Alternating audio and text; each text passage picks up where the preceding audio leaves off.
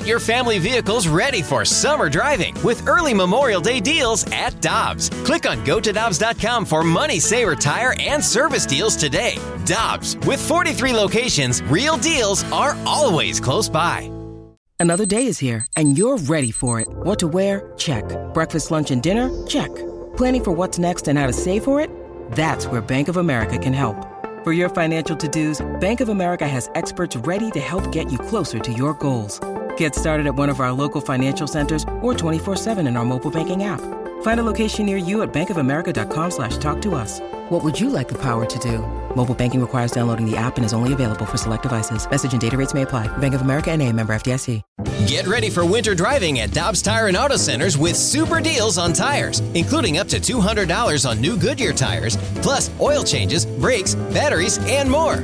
For value and savings, click on gotodobbs.com today.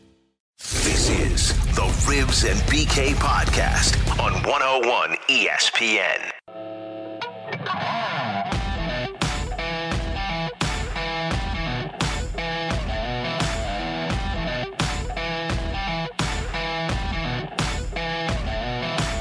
we're getting our legs under us, you know, but having guys go back to back or multiple innings, it's it's not something we'd prefer to do right now for a lot of reasons.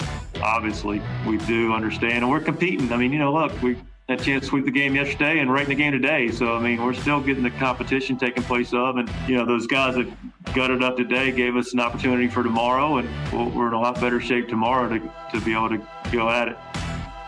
With Jamie Rivers and Alex Ferrario, I'm Brandon Kiley. So, I'm going to give you a list of four names. Tell me who these gentlemen are, because I wasn't sure last night. Seth Elledge, Ryan Meisinger, Jesus Cruz, and Nabil Crismatt, I believe is how you say his name. Okay, that last one was made up. Um, are they guys that have drank with Jamie Rivers that he doesn't remember? In play, but no. These are apparently Cardinals relievers. Now, prior to the last 48 hours, I was unaware of any of these gentlemen. Now, Seth Elledge has actually looked okay. He's got some stuff. I thought he was a rock star at first. I was like, look at this guy. He doesn't know where it's going at all times. but the stuff looks good. Jesus Cruz, because I'd never heard of this guy when he came into the game. I was like, all right, who, who's this Jesus Cruz guy? He's making his MLB debut. That's awesome. We love the Nogfather. He made his debut. We latched on to the story. Mm-hmm. Well, we looked up the Nogfather's numbers in AAA. We're like, wow, this guy's actually been okay. Jesus Cruz, last year in AAA, had a 6.3 ERA. That's not good, Jamie Riffers. that was one of the pitchers last night. So I say all that to say this. The Cardinals are pitching to survive right now. Today is the last day of this slog of a schedule for the immediate future. They are about to open things up a little bit. We're going to get more one game and one day situations as opposed to playing, I think it was eight games in five days. Yeah, it was a lot. So we're starting to get towards the end of this line, but oh my goodness, last night was a rough one to watch, Jamie. Yeah, so you bring up an interesting point. Like at, at some point in this crazy run that they have, even for the rest of the season, okay, if they're lucky enough to get to 60 games, which we hope, there's going to be games where I hate to say this, but there's going to be games that are almost throwaways Yep. to where you're just hoping you don't come across any injuries and that you get guys who maybe are not household names they're going to you know fill in that day in order to keep your your aces or your starters or your regulars healthy and rested i never thought about that until last night when I didn't recognize a lot of the names. I'm like, wait a minute here. I feel like this is just a throwaway game. If we win it, yeah, it's gravy. That's fantastic. And we're not going out there to lose purposely. Nobody does that. And I know Mike Shildt certainly doesn't do that. But at the same time, if they get beat or it doesn't go well, oh well, we have guys that are rested and we can come back in full force with a great lineup the following game. That's the first time it hit me was last night when I was looking at this game just evolve. The Cardinals have used 24 pitchers in 11 games this season. they used 23 pitchers in all of 2019. One of those pitchers was Jedd Gyorko last year. Oh, that's right. This is where we're at. They are going to anybody and everybody that can get them through an inning. You're right, Jamie. Last night, the action spoke louder than the words. The words can be, hey, we're, we're trying to win every game. And they are. They want to win all of these games. But at, at a certain point, it becomes survival. We have to get through nine innings today. Who are the pitchers that I have available that can get me through those nine innings? And last night, it was Seth Elledge and Ryan Meisinger and Jesus Cruz and Nabil Crismatt who were able to get those guys. Just struggling with that. We need a we need a phone in That- here. that Somebody really help can't us be with the that. name. I think it's Nabil Crismatt. Nabil Crismatt. I have no idea. And I believe Danny Mac said he was born on Christmas. Is that I, true? I don't believe that either. There's either. no way. I swear no, that's, that's, what Danny a said tinfoil. today. I'm That's a looking it up. tinfoil I'm looking right it up. there. No chance. I'm looking this up That right was now. a Stalter too. There's- Stalter just throws There's out got to be money on the line for this one, Ribs. If he was born on Christmas, he was born There on it is. Christmas. Oh my God. Pay it, Ribs. Pay it, Ribs. Yeah. Oh my god! All right, I owe you lunch or coffee Ooh, or uh, beers or Uh, I'd prefer lunch because I don't have lunch plans today. couple So of kitty cocktails downstairs. Jack and oh, ooh, ooh, okay. Truly, maybe? How about how about during the show? We'll get you three Too bad you already got Yeah, yours for that's the true. day. The thermos is already full. My favorite fun fact from last night. This came from Danny Mack and Fox Sports Midwest. The Cardinals had a pitcher wear the number 84 for the first time in franchise history, and that wasn't the best number that was uh, given. They also had the next pitcher that entered the game wore the number 86. Not for the first time in franchise history, it was the first time a Major League Baseball player has worn the number 86. It's Again, weird. It's That's when a- you know. That's when you know times are bad. It's weird. It's kind of a popular number. In the last three days, the Cardinals have had a pitcher give up back to back to back to back home runs in a debut for the first time in Major League Baseball history.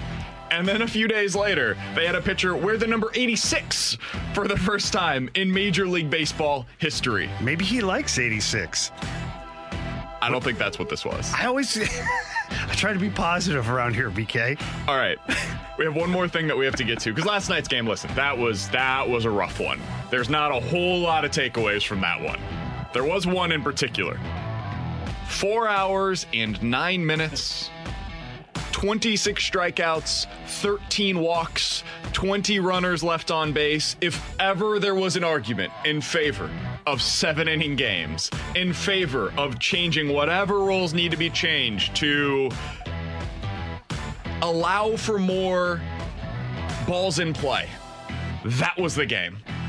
If you have kids that are not into baseball, sit them down in front of a TV and they would have fallen asleep last night. That was a rough one. Why do you hate real baseball, PK? Okay, no, that, don't do That that. was awful. Don't That was do that to him. No, that was awful. That was awful. I, listen, I took heat last year from people. Don't do that to them. I have been a fan of the seven inning concept. I agree. And then now watching them, and in the crossover, we briefly discussed, you know, with Danny Mack, who has seen, I don't know, endless amounts of baseball games, but. I feel like if you keep if you could keep the pitchers on track and not have a guy up there like the other night Dallas Keuchel like at times like I, I was waiting to fall asleep in between his pitches. He takes a long time to figure things out. Yeah. And that's just one guy. The batters are just as guilty at times, too, for stepping out and rearranging all their accessories and practice swings and uh, gloves and all this stuff. They just need to, and I know there's rules in place and the umpires need to enforce it. I do think that if you could just keep those players in line, I don't think we need a shot clock or a pitch clock yet. Um, if you keep those players in line and you went to seven innings, man, I'm all in. Like, I don't know if I would miss a game because it's not that bad. But if they go to the nine and then you don't have a lot of action and you're not seeing a lot of actual offensive plays or even a ball that's hit into play, like it gets rough. I guess the only part of it that you can say, okay, well, it was a close game. If that would have been a blowout in nine innings, it would have been like, okay, what are we doing here? But look, when you dangle the fruit, Was that close? well, it's three runs, I, right? I, I know in the end the Cardinals had an opportunity to three runs. to get right back into it. It never once felt close to me. Never once was I like the Cardinals might win this baseball game. Felt Not close, even- felt close every time Dexter Fowler was at the How plate. about Goldie going what two for two, two for three? All right, our guy Cottleville Chris on the text line six five seven eight zero. Oh, you're going to address it? He's just Oh, we're touching this now. Okay. He's he's just giving it to me, and it's totally fair. BK, great read on Goldie, you genius. He continued, How did Goldie do last night? Hey, BK, are you turtling yet from uh, what happened yesterday? So, Paul Goldschmidt went three for four, including a walk, had an RBI, a run, looked fantastic. Yep. Just tremendous. And yes, yesterday that I said everything that he's been doing so far is totally I unsustainable. was gonna say, what was his expected? Uh, I was expected hit, Hit rate. rate. Now, I did bring up an interesting question. to be fair, he's only batting 360 now. Oh, that's it. Okay. hey, that's not 400. It's not Yeah. 400. So, Alex, I need you got work to to do. clarify something Okay. for me here. Let's do it. Because with all this, this hidden analytics or underlying numbers, I think is what you called them. Mm-hmm. They're called statistics. They, um, you had an expected hit rate, right? And so I said to BK yesterday, I go, well, guess what? I expect Goldie to hit the ball tonight. Does that mean his expected hit rate goes up, Yeah, 100% it goes right? Because I'm expecting Well, him to hit What if two people in the room expect him to hit? Because I was expecting him to hit two. up two points. Is that 200%? So is this how we increase his percentage? Because if so, we're going to get on the text line and we're going to Yeah. expect him to hit Yeah. tonight. Put it out. Put it out in the atmosphere, and things will happen. Is that how it works, BK? That's how it works. Okay, those are the analytics. All right. Those are those are the numbers. So it's more of a poll. uh-huh. Okay. Yeah, actually, how it works is John what I. Mozeliak goes around to his scouting staff and he says, "How many of you believe that Dylan Yeah. Carlson will get a hit tonight?" Oh. Yesterday, none of them said yes, and so his expected hit rate was zero. So it didn't matter how hard he was going to hit the ball. Yeah. Well, they none of them were expect going to land in play. They expect him to not hit the ball when the bases are loaded four separate times, too. Yeah, That's yeah, yeah. rough. That was tough. That was rough. That was tough to watch. Things went really well for him, but he mm-hmm. hit the ball hard, so his expected hit rate was high. So he got out fast. correct. Yeah. Hard hits. Yeah. But I expected Goldie Yeah. to hit, so that obviously helped his percentage. That's I how tell you it what, works. BK, I, you know what, Ribs? Join me in if you like this. I expect Carlson to hit the ball today. You know what? I expect that Okay. too. So I think that's Yeah. going to go up 200% expected Yep. rate here. Boys, make it 300. Whoa! There we go. Whoa! All right, Mike 300. Ryder. Mike Ryder, do you expect him to hit the ball Hey, today? Mike Ryder. Yeah, he does. That's four. Okay, that's, four. 400%. He's Dylan up four Carlson going to be an MVP today. Oh, With Jamie Rivers and Alex Ferrario, I'm Brandon Kiley. Cardinals have a doubleheader today. They will be get, getting started coming up here in just a couple of hours. Danny Mack will join us coming up at 11:30 to discuss Dylan Carlson and you know. We'll talk a little Paul Goldschmidt as well. Coming up next, the second line, the Ryan O'Reilly line, the right move at the right time. Would we have expected anything less from Craig Berube at this time? This, Take two. What do we expect? Anything less from Craig Berube? We'll talk about it next. We're back to the Ribs and BK podcast on 101 ESPN.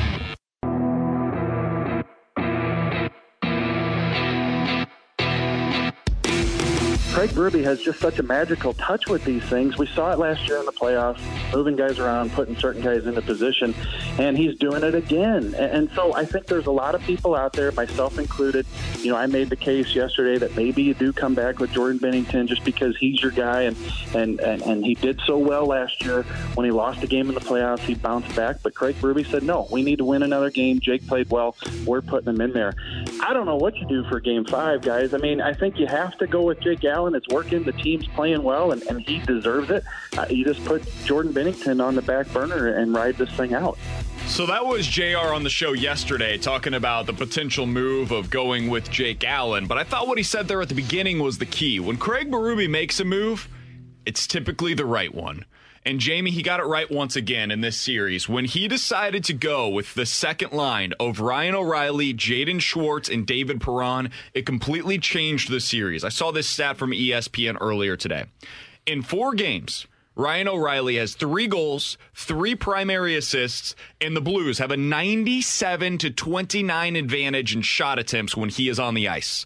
That includes a 16 to 3 advantage in high danger chances. Basically, if you're looking at a good scoring chance and Ryan O'Reilly is on the ice, there's a 85% chance that you're watching the Blues in the offensive zone as opposed to the other team in the offensive zone. All right, let me hit you with some other stats that we have from this series, okay, regarding Ryan O'Reilly and actually all forwards on either team. And Ryan O'Reilly ranks first in all of these categories. First category, ice time per game. He's playing 24 27 a game. That's 24 minutes plus. Offensive zone faceoff wins. He leads with 36. Pass completions. He le- leads with 148 complete passes. Cycling chances generated. He lead, uh, leads with 12 chances that have been produced. Points, six. Loose puck recoveries, 83. That's Holy cow. huge. 83. That is huge. Puck battle wins 32. Blocked passes 27. And finally, stick checks, which is basically poke checks, poking the puck away from the opposition. He's only had seven of those. But my point is here, guys, is that's one individual right now that's dominating the series. And the one thing that Ryan O'Reilly got asked about some of this and some of his success and his personal, oh, I don't know, his personal stats, right? He immediately says, okay, our mentality as a line mm-hmm. is to absolutely be the best we can be out there. Our mentality as a line is that we support each other all over the ice. As a line, we're really connected and we have to be making sure that we're playing the right way so that it becomes contagious. So that's what you have right there. And yesterday, when I talked about Ryan O'Reilly and how he's a selfless player, that's where we go with it. So cue in the line mates here. David Perron, we joke about all the time. I call them shake and bake. They just are really, really good together. And Craig Berube found that combination. And for the most part, he doesn't break them up. He has rotated the left wing in and out and all mm-hmm. around with those guys. This time the choice is Jaden Schwartz. Guess what, guys? It makes perfect sense. Jaden Schwartz, the way he was hounding pucks and creating turnovers, even though the Blues were not winning hockey games at that point, he was the number one guy that was pressuring turnovers from opposition. So if you're sitting back as a head coach, you go, okay, I have two of the best possession guys right now in the playoffs in Perron and O'Reilly, but I need to get them the puck. Hmm, who am I going with here to get them the puck? Oh, why don't I go with the fast left winger who's right now creating the most pressure on the opposition? Therefore, we can get the puck back. Therefore, we can go to work in the offensive zone. And all three of them have tremendous numbers on the defensive side of the puck, limiting chances. You just went over some of those yesterday. We went over them again today. And Jaden Schwartz is one of those guys that his tracking numbers are fantastic. He's one of the first guys back every time on the back check. Put those guys together, and they're a nightmare to play against. And Craig Berube, to his credit, has always made these tweaks, and they've worked out. And again, to his credit now, and, and a huge plus for the St. Louis Blues is that the players believe in his changes. So when Chief makes a change to whatever pairing, line, goalie, the players don't sit there and go, "Whoa, what's he doing?" They go, "Yep, here we go. We're gonna win. We're gonna win." Why? Because I don't know. He just tweaks something and it seems to work. Yeah. It- It's the placebo effect. Like you, you do something and it may not look like anything and it may not work, but in the mind of the team, when Berube does something, that's going to have an effect on the team, and it does. Look, last year in this regular season, Craig Berube would put players with O'Reilly to get them going. Like that's mm-hmm. what he would say. Well, we need to get them going. Sanford last year, got to get them going. Perron, got to get them going. Now it's not so much they got to get a certain player going; they need to get the offense going. Like that's what they needed after the first two games in the round robin because the the line of Ryan O'Reilly, Sanford, and Perron weren't doing much. Schwartz, Schenn, and Tarasenko, or whoever was up there, they weren't doing much. They needed to get a jump start. That line jump started it with the puck possession of O'Reilly, with Schwartz being, honestly, in my opinion, one of the best players in the playoffs so far. He has been all over the puck. He just doesn't have the goals to show it, and Perron being the sniper. You get those guys going, then what that does, it's a trickle down effect. The best defensive units going up against O'Reilly, you're opening up the Schenn line to, to go out there and throw some bodies around, creates an opportunity. You cycle in your fourth line for some offense. It's a trickle down effect. It's what that top line of Schwartz, Schenn, and Tarasenko did last year. And one thing too to remember, guys, in the chess battle tonight, Travis Green, head coach for the Vancouver Canucks, he's going to do everything he possibly can to keep Vancouver's top line away from Ryan O'Reilly. And that's going to create chances for St. Louis. So what happens then by default is Ryan O'Reilly ends up with a lesser line to defend, which means they can now possess the puck offensively, which they're doing anyways. I was about to say it's not going to change. No, but they're doing it anyways against the best players on the other team. So now, if you downgrade that just a little because you can't get the matchup that you want if you're Craig Berube, or you get stuck in the middle of a line change, Ryan O'Reilly's line has the potential of really doing damage offensively tonight because they're so hard to play against. So Travis Green is really in a predicament of does he sacrifice his top line and just leave it the way it is and pull the old coaches going to challenge the players to be better thing? Or does he spend the whole night trying to juggle guys in and out of that lineup to try and get people away from Ryan O'Reilly while sacrificing the potential of sitting in your own end for an awful long time Well, too? And you know what happens with that also? You're more focused as a team of getting the guys off of the ice as soon as you see O'Reilly out there, and you're going to turn into odd man rushes. You're going to turn into forechecks. Yeah. You're going to turn into the Blues capitalizing on mistakes of a young Vancouver team. And let me tell you what, that happens. I've been A that lot. guy on the ice, okay? that guy where they're like, get off! I've been that guy. And the stress that comes over you when the other team has last change and they throw out all their studs. Yep. You're looking over at the bench and they're kind of quietly giving you the ear pull, like, get the hell off the ice, get off the ice. And you're not the only one. Eh, They want all five guys to change. So now you're scrambling, trying to get possession of the puck. You're overcommitting quickly, trying to get the puck. What happens is you get eaten alive, and then if they chip it in and you're playing in your own zone for an extended period of time, You're done. You're going back to the bench and you're getting reamed out by the coach because you shouldn't have been on the ice against those guys. 65780 is the Air Comfort Service text line from the 314. Guys, Berube has that LaRussa feel with his decisions. You just trust him without any doubts of what he's doing. I agree. That's exactly what it feels like. Anytime that, even if it feels like it might be the wrong decision, like us on the outside, you look at it and you're like, "Is that really the way that you want to go here? We don't do that with Berube because we just trust that what he's doing is the right thing for the team. I would also say this, Jamie Ferrario. We've talked a lot about that line with Ryan O'Reilly, Schwartz, and Perron, and for good reason, obviously.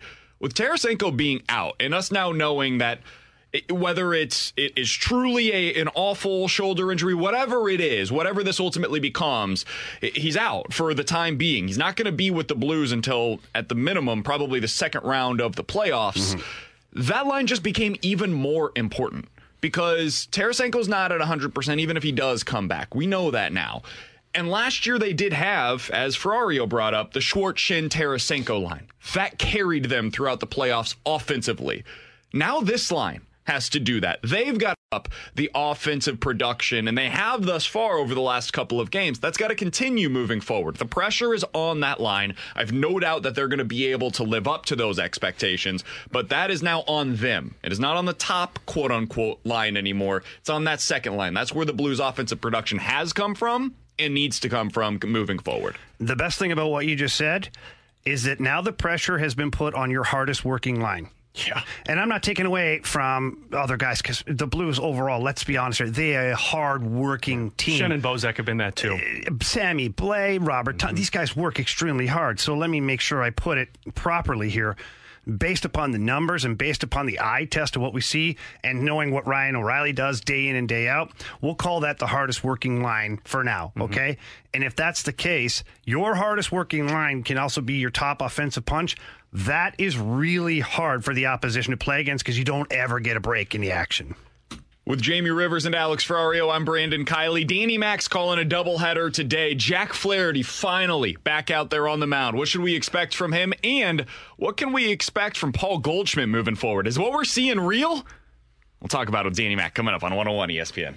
We're back to the Ribs and BK podcast on 101 ESPN. Some news to pass along for the Cardinals before their doubleheader today. They have activated Austin Gomber from the injured list. They have optioned Ryan Mess. Meisinger to their training site down in Springfield. Jake Woodford going to be their 29th man for the doubleheader against the Cubs. Also, this news coming from Derrick Goold. Johan Oviedo, the young Cardinals prospect, the pitcher, coming up to join the Cardinals in the next few hours. We'll talk about all of this with our guy Danny Mack. He's the Cardinals broadcaster and host of Scoops with Danny Mack weekdays from 10 to 11 o'clock right here on 101 ESPN. Dan, we appreciate the time today, my friend. How you doing? I'm doing great. I, it just seems like we were with each other. We were, in fact. It's crazy how this works. So let's start with the news of Johan Oviedo coming up because, Dan, he's an exciting young pitcher. Uh, his stuff is incredible. He is a massive human being. Do you think that this guy is going to be able to stick in the bigs, and what does he bring to the Cardinals roster? Well, as you mentioned, big body. I mean, he looks the part. And I think you remember BK and Ribs when I was talking to you guys at spring training. This is the one that I was so excited about at the very beginning of spring training. Do you remember that? I do, I, yes. I yeah, I, I said, this is the guy that I could see, you know, maybe at the end of the summer, if it's a normal season and he has a good uh, 2020, you know, uh, minor league season. That here's another one of those guys going back to like a Trevor Rosenthal and Carlos Martinez. When you hear about him and you you kind of follow the minor leagues if you're a fan, and all of a sudden, boop, he appears in a major league game, and you're excited because you you hear about his stuff. He was really impressive in spring, and I'm excited. Now, what does that mean when he makes his debut? Who knows? You know, sometimes guys go out there and and you don't know what to expect. But I'm just telling you, he looks the part. So I'm excited to see. Long term future, my guess would be starter. Short term future, anybody that's got an arm in the Cardinals organization, we needed to cover innings. That's what they need. They need guys to cover innings. So we'll see how they want to play this thing out. But man, I'm excited. He, he's a young talent, and again, like I said, looks the part. He's probably six five, six six, kind of cut up uh, in really good shape, throws hard, good stuff. So, again, I keep using the word excited, and that's what I am. Danny, uh, Paul Goldschmidt uh, having some success at the plate here recently. Although he's not tearing the cover off the ball, he's still getting some hits and creating a little bit of offense. What are you seeing from him lately? Professional hitter. I mean, we you know we we use that term a lot. Um, last six games, he's you know got a 400 average, and you know the first five games before the shutdown. He was six for 19. Now he's eight, eight for his last 20 with a home run. He's finding a way. You know, Jim Edmonds has talked about it during the broadcast. If you look at the lower half, real quiet. And when Paul is is not at his best, he, he jumps a little bit. You can see he's off balance. I think he's opened up his stance a little bit. I also think he's off the plate a little bit more. Now that may be a byproduct of that when guys didn't have a chance to face live pitching, and all of a sudden you're facing guys – that you you know you you haven't been able to to really see anything, you know, and you had 17 days off. So you move off the plate, you open up, and not to say that you're cheating, but you're just making sure that you can get around on a fastball. Um, I think it's a smart move by him, at least to the naked eye. That's what I'm seeing. Haven't had a chance to talk to him, texted back and forth a little bit, but nothing about baseball that's what I'm seeing. Just making an adjustment to try to get the barrel through the zone and finding a way to try to connect, not strike out. And that's what I'm seeing right now. Barrel to the ball. You know, the Cardinals right now are a team that uh, they they they have the league's worst offense at the moment in terms of run per game, runs per game. They're 30th in Major League Baseball, so they've they've got to try to find a way to get offense. And he's kind of the main guy that you look towards as they, um, you know, just try to get their feet under them after that long layoff. Dan McLaughlin joining us here on Ribs and BK on 101 ESPN. The Cardinals lineup for the first game of the doubleheader is out. That's a 120 first pitch, which you'll see on Fox Sports Midwest with Danny Mac. Kolten Wong batting leadoff, Tommy Edmonds second. Paul Goldschmidt is your DH today, batting third. Matt Carpenter is going to play a little first base. My guy Brad Miller is batting fifth and playing third. Tyler O'Neill back in the lineup after getting a late scratch yesterday, batting sixth in left field. Dexter Fowler seventh and right. Dylan Carlson is batting eighth and playing in center field, and Matt Wieters is your catcher batting ninth. I wanted to ask you about Carlson, Danny Mac, because it's been a slow start for him in terms of the overall production. You mentioned this last night on the broadcast. Lots of hard outs for him. What have you seen thus far from Dylan Carlson? He's left 12 men on base. He's come up to the plate already four times with the bases loaded. And in those plate appearances, over anxious. The other times, quiet at the plate.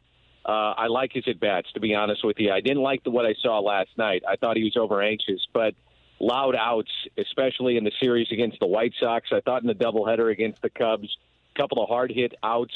Uh, got robbed by the shift. If you want to call it robbed, I guess we shouldn't anymore. That's just the way the game is played.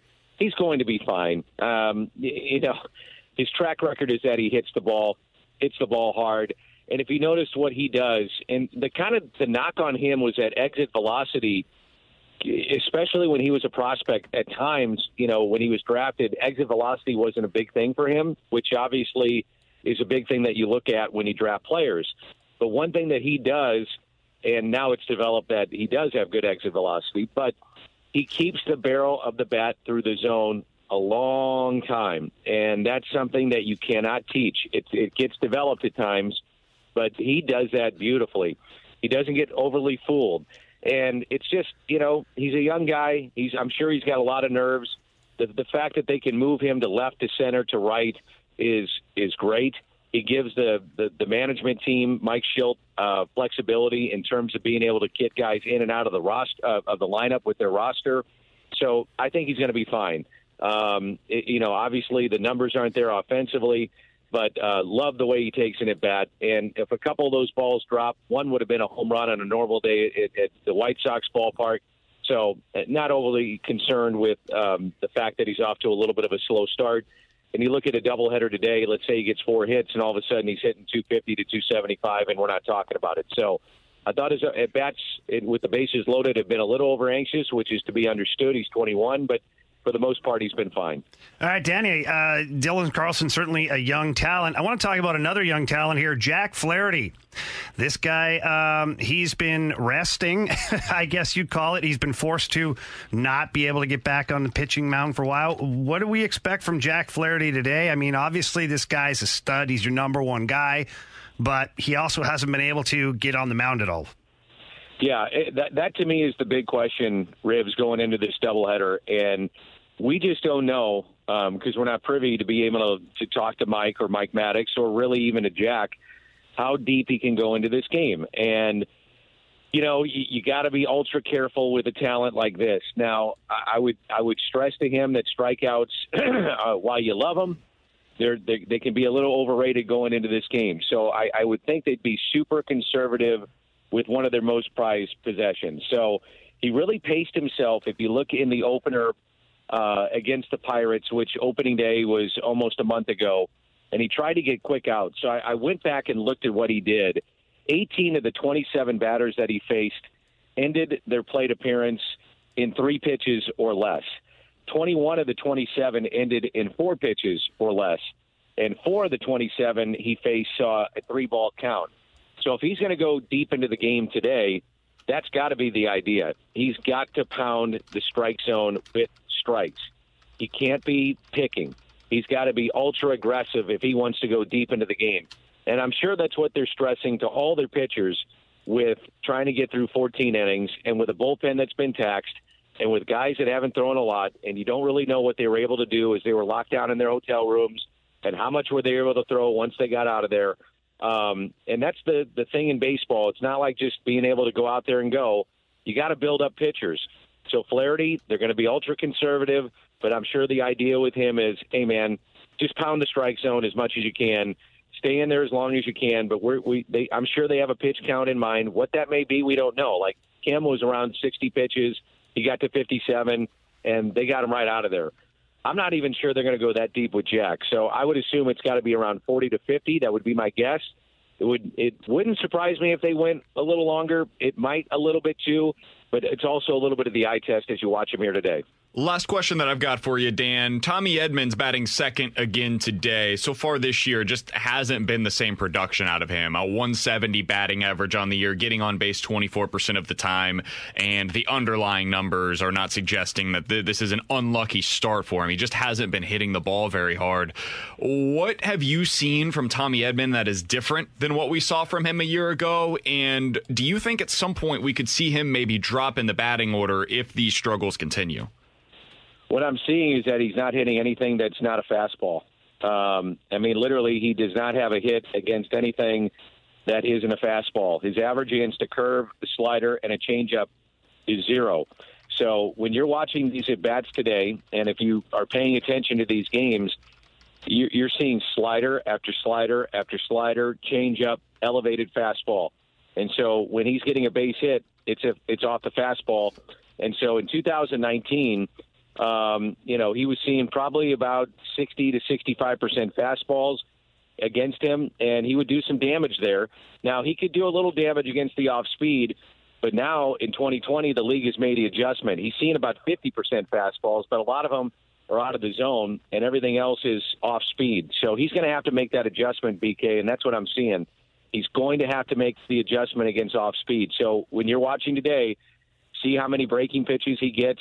And if he does get a fastball, many times it's outside the zone. And if he gets one inside the zone, he can't take it. He's got to make some damage with it. He's Danny Mack. You'll see him coming up here in just about an hour and a half as the Cardinals take on the Cubs for a doubleheader up in Chicago. You can watch the game on Fox Sports Midwest. You can hear Danny Mack every weekday from 10 to 11 o'clock with scoops with Danny Mack on 101 ESPN. Dan, we always appreciate the time, man. We're looking forward to the game today. Enjoy it, and we'll talk with you soon. Always great to visit, guys. Looking forward to it too, and uh, we'll see you tomorrow. You got it. That's Danny Mack joining us here on 101 ESPN. I want to talk about that Tommy Edman thing here in a little while, Jamie, because what's happening with him is really interesting. He Dan's absolutely correct. He has yet to hit a breaking ball so far this year. He has zero hits on breaking balls, and he's seen 52 of them. On off-speed pitches, he's batting 111. He's just not hitting anything other than fastballs so far this year. We've seen Major League Baseball make the adjustment to Tommy Edman. Now Edman has to make the adjustment to baseball. So we'll talk about that coming up here in just a little while. But coming up next, 65780 is the Air Comfort Service text line for questions and answers. Get your questions in. We'll try to have some answers coming up on 101 ESPN. We're back to the Ribs and BK podcast on 101 ESPN. 65780 is the Air Comfort Service text line for questions and answers. This one comes from the 618. Hey guys, what do you think about going with Wong, Goldschmidt, and Tyler O'Neill at the top of the lineup? Whoa, wait a minute now. Let me digest this. Wong, Goldie, Goldschmidt, Tyler. Tyler O'Neill. Well, isn't Goldie already at the top? He's number three right now. Where's so Wong? Wong Lead is lead off. Yeah. So, it's- the only addition we're doing here is Tyler You're O'Neill. switching Edman for O'Neill. I'd do it. right now, I would have Millsy there, and I would have O'Neill at cleanup. Well, I'm surprised Matt Carpenter is batting cleanup today. I'm not totally sure I understand that one. I don't either. He's been okay with bases loaded lately, but otherwise, I, I just don't I don't totally understand that move. So- Tyler O'Neill's been better this year. I mean, look to the texter's question. I'm okay with that. Yeah, I mean, I'd love I'd love to see him slotted in at cleanup, but if not, yeah, let's get him in the top three. Let's try and get him some more at bats. a lot of teams go with their two-hole hitter as their best hitter, mm-hmm. and Paul Goldschmidt's on base percentage is what's important right now. And if Tyler O'Neill can keep doing what he's doing in terms of contact, whether it be home run or doubles, you're moving runners over, and that's what you want for the top. Well, too, you, you also get to see better pitches, right? So if the guy ahead of you gets on base, you're not going to get as much crap around the plate. The pitcher's going to have to respect the fact that he's got to put one in there. And if Tyler O'Neill can capitalize on that, or vice versa, Goldschmidt can capitalize on that, it, it could make a difference offensively. That's one of the reasons why I think they should look at moving down Tommy Edman because with him struggling the way that he has so far this year, I, I think you need a little more protection both in front of and behind Goldschmidt. 'Cause I can say whatever I want to about the underlying numbers for Goldschmidt. His actual numbers have been really good so far this year. They're Goldschmidt like. Yeah. They're better than Goldschmidt in his prime. but I expected that, so it's okay. I expected it too. Okay. Well, regardless of what we think about any of that, he's been great on the field with his actual production, and it would be nice for him to get even better pitches for him to see, and then maybe you see the hard hit balls as well. Now you're starting to get more power production out of Yeah. Paul Goldschmidt, and that's when he's really at his best. So I would like to see Tyler O'Neill batting fourth. I would like to see, listen, I don't believe the numbers, but if Dexter Fowler is getting these numbers right now, put him batting second. Let's see what that looks like for well, the time that's- being. I don't know if we get that carried away at this point. Yeah, that's I mean, not an. We didn't expect that, so you Yeah. can't put him up there yet. Let us my expect expected it. Numbers for that are not good, so therefore I wouldn't do Yeah, that. we Um, need to expect it. I hate you guys so much. On Kolten Wong, uh, I was really happy to see what he did last night because he's been really scuffling to start this he needed season. something. And we know that guy is a little bit of a streaky hitter. When they come, they start to come in bunches. So I it was good to see that yesterday. Hopefully he can continue on that. 65780 is the Air Comfort Service text line from the 501. Jamie, Ferrario, what one guy in your opinion needs to step up now that we know we're going to be without Vladimir Tarasenko? Wow, that's If you tough. had to pick one. if I had to pick one guy here, While you think, can I go, Rivs? Because I've, I've been saying this this whole time for him. I have at it, buddy. Brayden Schenn. Look, I, I, no, li- now, li- now, Oh, now, listen to me yeah, here. Where's the button? Wow, no, wow, no. wow. Now listen to me here. Guess I should do that since I thank control you. the board. Tinfoil. Uh, he's he's been an outstanding player for this team on the forecheck, creating offense, hitting guys, but he's not scoring. And I, Brayden Schenn's role may not be to find the back of the net. He may not be a 30 goal scorer for you, but without Tarasenko, you need that top line to produce a little bit more. And with Bozak up there, and whether it's Kyrou or Sundqvist, whoever they play up there, I want Schenn to find the back of the net a little bit more. Uh, Give me those dirty goals for Brayden Schenn where he's in front of the net and he's getting those tips. Again, I think he's been a great player, but I want to see him find the back of the net a couple more times. All right, I'm going to go with Robert Thomas on this one. And I've been happy with what he's done so far, but to me, he still can add more. Now, the fact that he plays on the third line and whatnot, that's certainly prohibiting a little bit. So, guess what, boys?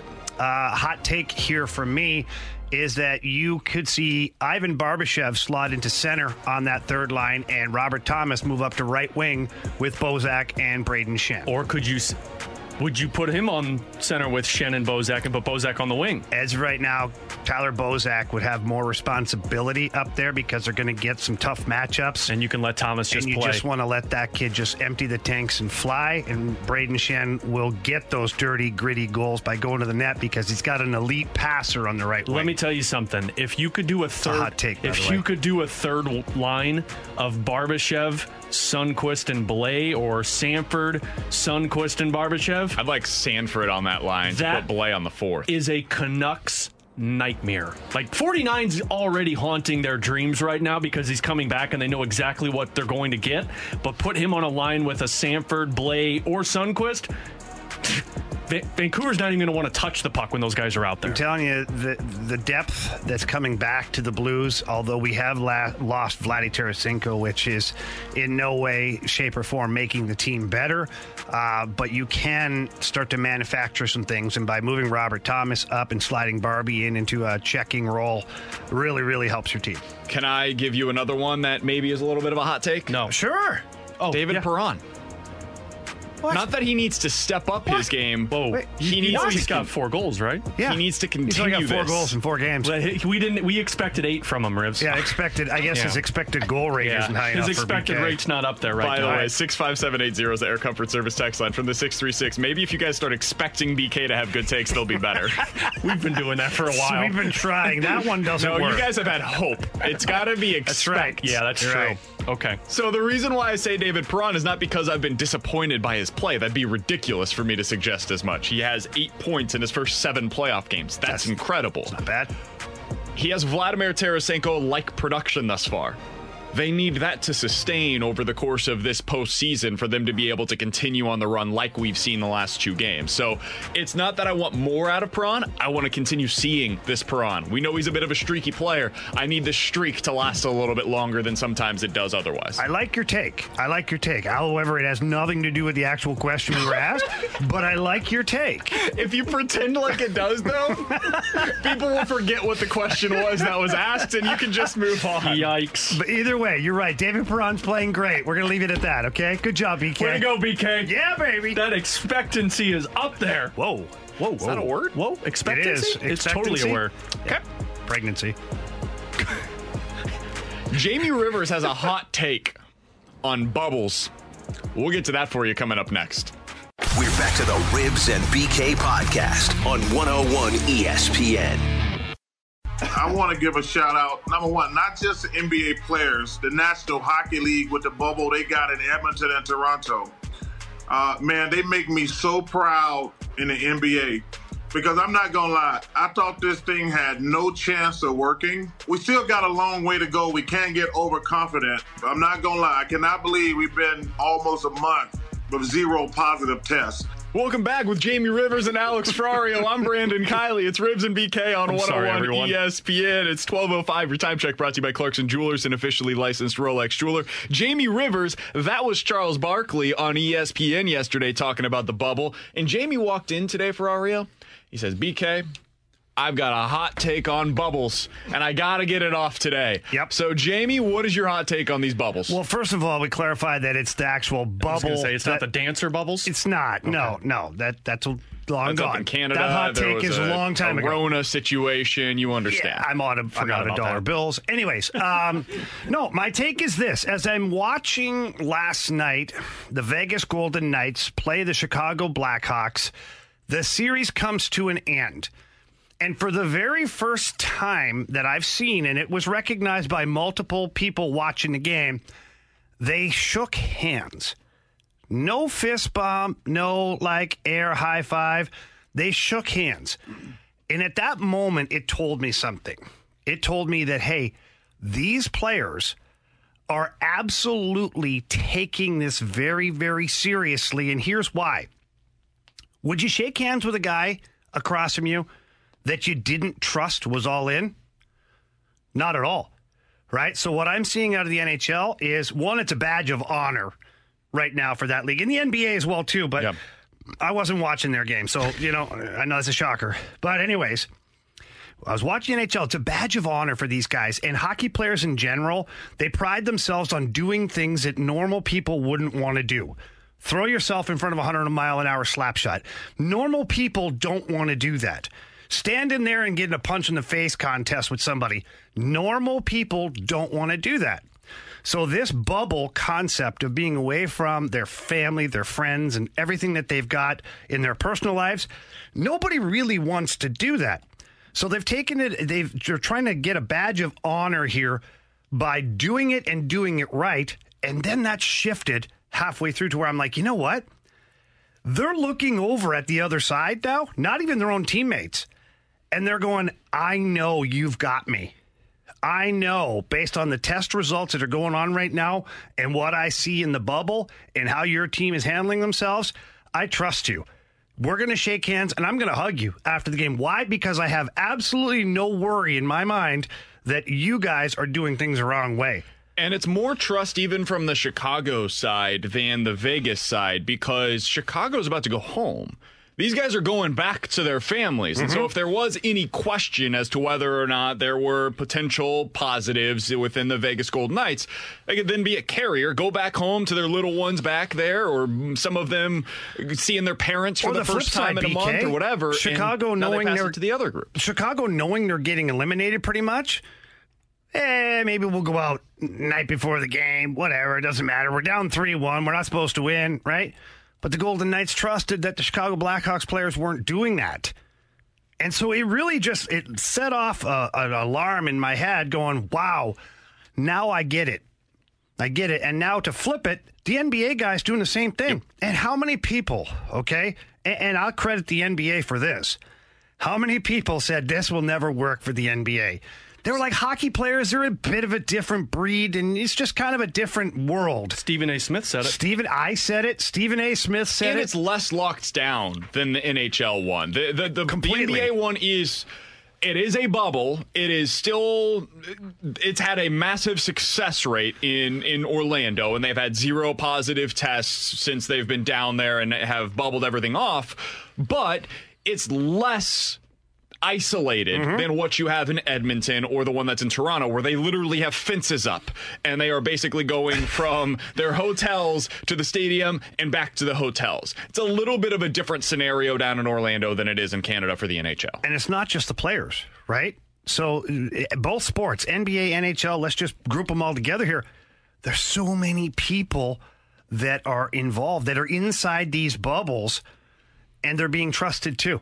The NHL guys are trusting the coaches, the trainers, the people who are working in the rinks, the penalty box guy who has to open the door for you sitting a foot and a half away from they're trusting that all these people are doing it the right way and so far nobody has given anybody a reason to break that trust. And the NBA right now still zero tests, zero positive tests as well. I hope that continues to trend that way. I do worry when they t- say there's a there's a big test coming up I for both of these sports. about letting family and friends get into the bubble. I do worry about it. And I do worry on the NHL side of things where they're talking about teams taking field trips coming up. Now, I do think that the NBA should probably go to testing, quarantine, all that before they see each other, which hopefully at that point would you know deem it to be not a problem. In the NHL, from what I gather, what I'm told, they're going to be doing team bus. You're on the team bus. You're going for the the field trip. If we go to play golf, you're all playing golf, and then we're all get back on the bus and we get back into the bubble. And if that's the case, if they do it that way, I think the success can continue. I think that's what's impressed me the most about the NBA side of things is they've been doing all of that stuff. Like you've got guys that on any given day are going fishing, they're going to play golf, they're doing whatever, and they're they're not in as much of a Yeah, but that's inside their bubble though. Of course. You know, it, so it's not like they're leaving to do that stuff. But the people that are on these Disney grounds are not tested every day. That's, That's the good other thing, right? Like this was our concern moving forward or moving into the bubble for the NBA was, oh wait, the employees are not under the same criteria they're not under the same protocols as the players or the NBA personnel well that's going to be a problem how this is going to be a disaster and it hasn't been. It's been a massive success thus far. So, for both of these sports, what they've been able to put on thus far has been incredible. And it's the reason why we are we are able to watch the products that we've seen both in the NBA and the NHL. And it's why moving forward into next season, whenever these leagues start back up again, you can have some confidence that if the world is not in a place where we can have the St. Louis Blues playing down at Enterprise or whatever it may be, you can go back to a format like this as necessary because the players know that it can and will work. I did want to talk about one other thing because as much success as we've seen from the NHL and the NBA, I was just about to ask you this too. Go ahead, brother.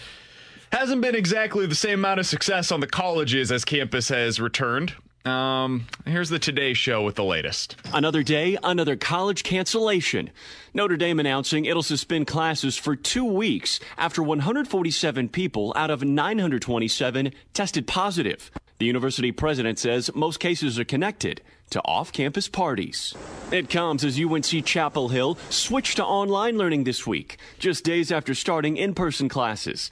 Campus newspaper editor Brandon Stanley says the university should have seen this coming. The editorial board took the stance that the roadmap was incomplete, a complete failure, and uh, just a total fallout on UNC's part. that audio courtesy of the Today Show. So, as students Notre are returning Dame? back to campus, Rudy? two teams in the SEC, Notre Dame, or excuse me, the ACC, Fruity, Notre Dame and North Carolina. Notre Dame has now suspended classes for two weeks. North Carolina has gone exclusively online with all of their ah. courses now. Mizzou is returning to class this week, or their students have returned to campus this week. I believe class starts next week. Mm-hmm. I don't know how you can possibly expect this to work when we are already seeing. We saw the pictures out in Tuscaloosa where Alabama's kids are going wild out at the parties right now. We are expecting probably to see something similar at most of the campuses across the country over the next week or two. If you have multiple schools already in one conference that is trying to play football this fall, North Carolina and Notre Dame, essentially suggesting or moving toward going exclusively online. I don't know how those teams can play football. This is this is already going down a path that I was hoping that it wouldn't, Jamie. Yeah, look, honestly, I thought the NFL was going to be a challenge as far as getting all these guys and it.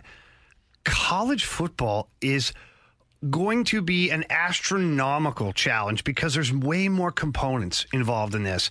And if you just take let's isolate Mizzou for a second. And they've been, you know, knock on wood here, they everything has been okay so far, but the students are trickling back to campus. And it's not just them. I know it's across the, the nation right now. But if we isolate Mizzou, how many kids are on campus, BK? Roughly. Give me an estimate of how many kids are About 30,000. Okay, 30,000. Can you imagine being in a small area, 30,000 people who are, let's be honest, they're college kids. They're actually, they're supposed to make bad decisions. Hopefully they don't, but they're supposed Yep. to. You expect it. So the challenge then becomes 150 staff members, including players for the college football program, and now 30,000 kids on campus who are, let's be honest, they're tired of being locked down and quarantined. They're happy to see their friends. They're happy to get back to what feels like normal life. And let's be honest, college campus feels like a bubble. It almost does. It feels Yep. like you're living in your own world. So therefore, you kind of feel safe in your own world. And this is where I think it's going to get a little bit hairy. And this is why I'm, I hate to say it. And, and Coach Drink, I love you, but I have a hard time believing that college football can pull it off this year. I have a hard time as well. This also coming from Mizzou earlier today, following multiple confirmed or suspected COVID 19 cases in at least two fraternities on campus. The IFC has suspended all gatherings on chapter property and moved recruitment to a fully virtual format. That at Mizzou over the last 24 hours or so. There's already been multiple fraternities that are basically getting shut down. Because, of course, if you've got community living and you've got all of mm. these people coming from different places across America, and now you put them all into one place where they're going to be having these community bathrooms and they're living together and with roommates, of course they're going to have these situations. And we also got a text uh, on the text line at 65780. This comes from the 314. I can't believe 18 to 22 year olds won't stay inside and decide not to go out to drink and meet others. I'm absolutely stunned. Troll or text. Either way, you're proving our point. You're right. I can, I mean, look at I'm not. I guess what I'm saying and what I did say is they're supposed to make bad decisions. I know. Listen, from 18 to 22, let me tell you, I made some bad decisions in my life, and this would have been a difficult. I was one of those idiots at Mizzou. this would have been a tough time for 19 year old, 20 year old Jamie Rivers going back to campus. That would have been a tough time to stay in and stay quarantined so I get it, but I guess uh, ultimately the point is is that how are you going to do this and have football and other stuff? Not great for college football, but a better result so far for the NHL and a better result in the last two games for the St. Louis Blues. What should we expect from them tonight as they take on the Canucks and how important is that role that we've seen from the second line now that we are going to be without Vladimir Tarasenko moving forward? Chris Kerber, the voice of the Blues, joins us coming up next to talk about all of that on 101 ESPN. We're back to the Ribs and BK podcast on 101 ESPN. In the run last year with, with Sundqvist and Barbashev and Steen playing together. So I would expect that Craig would like to have that happen as quick as possible. But I think it's going to be depend on, on how Barbie is feeling, how Barbie looked uh, with his just you know first skating that, that he's done since uh, you know since being at home and having the baby. That was Bernie Federko earlier today talking with Karraker and Smallman right here on 101 ESPN. If you missed the conversation, 101ESPN.com and the 101 ESPN app is where you can find it. So with Barbie coming back into the lineup, Jamie, they now have another option for themselves on that fourth line. They can go back closer to what they had previously on that fourth line. And I'm looking at the numbers from the most recent game, game four between the Blues and the Canucks. And that fourth line played about five or six minutes. It was back to what we had seen previously from the Blues. I do wonder with Barbashev coming back into the lineup and them having him on that fourth line, do you think this means that the Blues will be able to roll those four lines more similar to what we are we are used to seeing from the Blues as opposed to what they have been doing the last couple of games, which is just really three lines. Well, I certainly expect them to play more than six minutes. Okay, I um, when you look at it, and look, we still to be determined on the status of Alexander Steen as well. So if by chance you get Alexander Steen back. And if Barbie is ready to come back into the lineup and they choose to put him in, you automatically then have your fourth line again. If you desire to do that, you have Sundqvist, Steen, and Barbashev ready and locked in. You're going from 6 to 12, 13 minutes in the game right away for your fourth line. And right now, guys, you look at the Vancouver Canucks, they looked kind of tired, kind of beat down, frustrated, wore down. Could you ever think of a better time to have Ivan Barbashev back in the lineup who's going to be fresh? He's going to have that dad strength, right? Everybody talks about when you once you have a baby, you come back, you got these dad powers because like life is so meaningful now. So Ivan Barbashev is going to come back and he's going to be jacked up to get into his first action.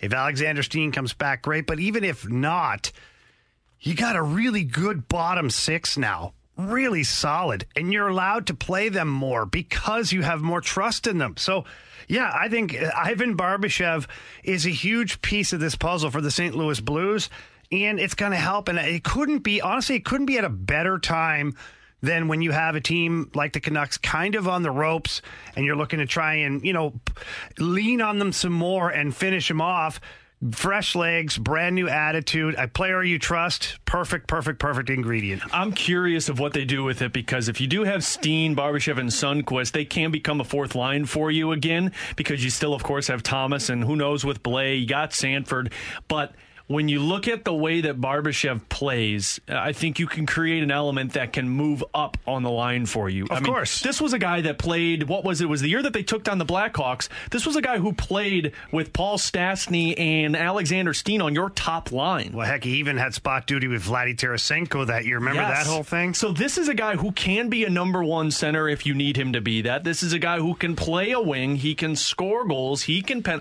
That's the key that I'm so excited about with Barbashev.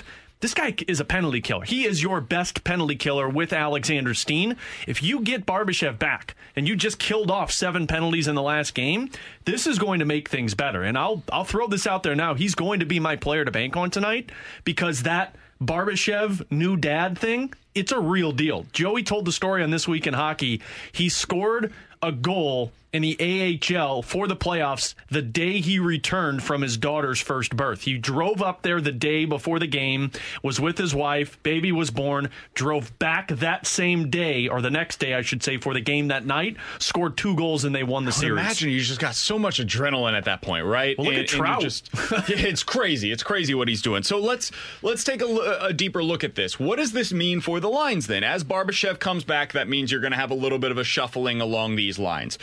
Oh, You keep, I would imagine, the Schwartz O'Reilly Perron line as is. You don't make any changes there, but it does potentially have some changes that you could have on the other lines. Schenn and Bozak, you would imagine, will be together. Who do you guys want to see as the third player on that line? Who do you think should be the winger with them? I've said Robert Thomas. I mean, you know, what an opportune time to generate some more offense by sticking that guy up on the right wing with two real responsible players that work extremely hard. Uh, and if they don't do that, I'd leave Kyrou right there. I leave Kyrou because he's skating, he's moving, he's working hard, he's competing. He does have natural offensive abilities, and if it clicks for him, you're getting offense again from a, a new source, which would be great. So, uh, Robert Thomas or Jordan Kyrou on that wing for me. I wrote this down just as you asked that question, BK. So if if Steen is available, then I'm putting Kyrou up on that line and I'm going Schenn, Bozak, Kyrou, and I'm keeping Thomas, Sanford, and Blais because they have created offense, and that's depending on what Blais's looking like. And then your fourth line's your fourth line. If Steen's not available, then I'm putting 49 um, up there with uh, with Kyrou with um, with Kyrou. I'm sorry, hold on. I'm putting Thomas. Take two. I'm putting Thomas if Steen's not available on that line with Shannon Bozak, like you said. I'm putting Barbashev on the third line with Sanford and Blais, and I'm going Sundqvist, De La Rose, and MacEachern on that fourth line. Yeah, see, that's where I would differ. Uh, if Steen is back on that one, I would, I would absolutely move Sundqvist up to center, Robert Thomas to right wing on the Bozak and Schenn line, and then I would have Barbie, De La Rose, and Steen. De La Rose is pretty reliable. He reminds me of. so that would be no Kyrou in your line. No Kyrou then at that Well, point. really? Okay. Yeah, I just think that you know what you really lean on him then by having multiple lines that can play a lot of minutes. And where De La Rose fits in for me is he's actually very, very similar to Oscar Sundqvist. He is. He's not quite as good, right? Think of Oscar Sundqvist just before he kind of discovered things, Mm-hmm. right? He's a big body. He's a pretty good center. He kills penalties. He would work extremely well with Barbashev and Steen if that's available to you. I wonder though how they would do because Barbie's a normal center, and I. Yeah, but he plays the wing all the time with the Sundqvist and Steen guys. well, I thought he was center with Sundqvist No, and Steen. no, Sa- Sonny always at center, Barbie on the left, Steener on the right, and then face-offs in the defensive zone where it would be Barbashev's backhand. He takes those draws. I will say this: uh, I, I would put De La Rose in the or keep De La Rose in the lineup before I would keep Kyrou in the lineup, just because De La Rose to me is a weapon on the faceoff, like you just mentioned. I think game four he went. It was either 45 or 55 percent again from the faceoffs. He's a really good penalty killer. And look, you're not using Kyrou on the power play. You're not using him on the penalty kill. He's five on five. De La Rose you can use in other areas, so you can keep your other guys rested. One thing too to remember, and to your point earlier, Alex, about Barbashev being a good penalty killer, he is on a normal basis. He has not seen the Vancouver power play yet. It's true. So do you take him and say, "He, hey, guess what? Here's the deep end." Yeah. I don't know. I That's a would say, point. you know what? Let's stick with what we had. We killed off seven penalties last game. I think these guys are kind of figuring it out. Do what you're doing. It lets Barbie get his legs back under him without being under siege the whole game. I think what you just said might have changed my opinion on this because I was leaning on Kyrou. I put down my lines here and I had Kyrou on the fourth line because I want that speed in there. We saw what that did for the Blues in the last couple of games. It's just, it's a different element he can bring to the table that the Blues don't have a lot of. They don't have a lot of those guys that can just get from zero to 100 at the, the, the drop of a hat. Kyrou can do that. And so I liked what he brought to the table. But if you do have some questions about Barbashev and his readiness to go out there and play a full game with the penalty kill and every eh, every responsibility that you expect him to have in this one, maybe you do have to keep De La Rose out there to be able to take on some of those other responsibilities that you would typically put with a guy like Barbashev. That's an interesting point, Jamie. I, had, I honestly I hadn't considered. Oh, thank you. The other thing you had.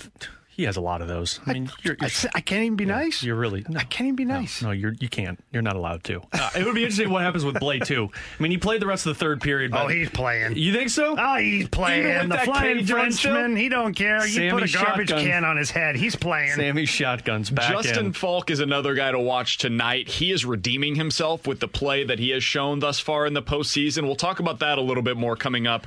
Uh, we apologize for Chris Kerber. He was not able to join us here. Going to join us coming up at 1 o'clock. So Curbs, the voice of the Blues coming up at 1 o'clock. I want to talk about um, what's going on with Justin Falk with him. Coming up next, Tommy Edman. Are we getting close to the point where he's got to drop down in the lineup? What's gone wrong for Tommy Edman at the plate thus far? We've got some numbers that tell an interesting story. We'll talk about that coming up on 101 ESPN. We're back to the Ribs and BK podcast on 101 ESPN.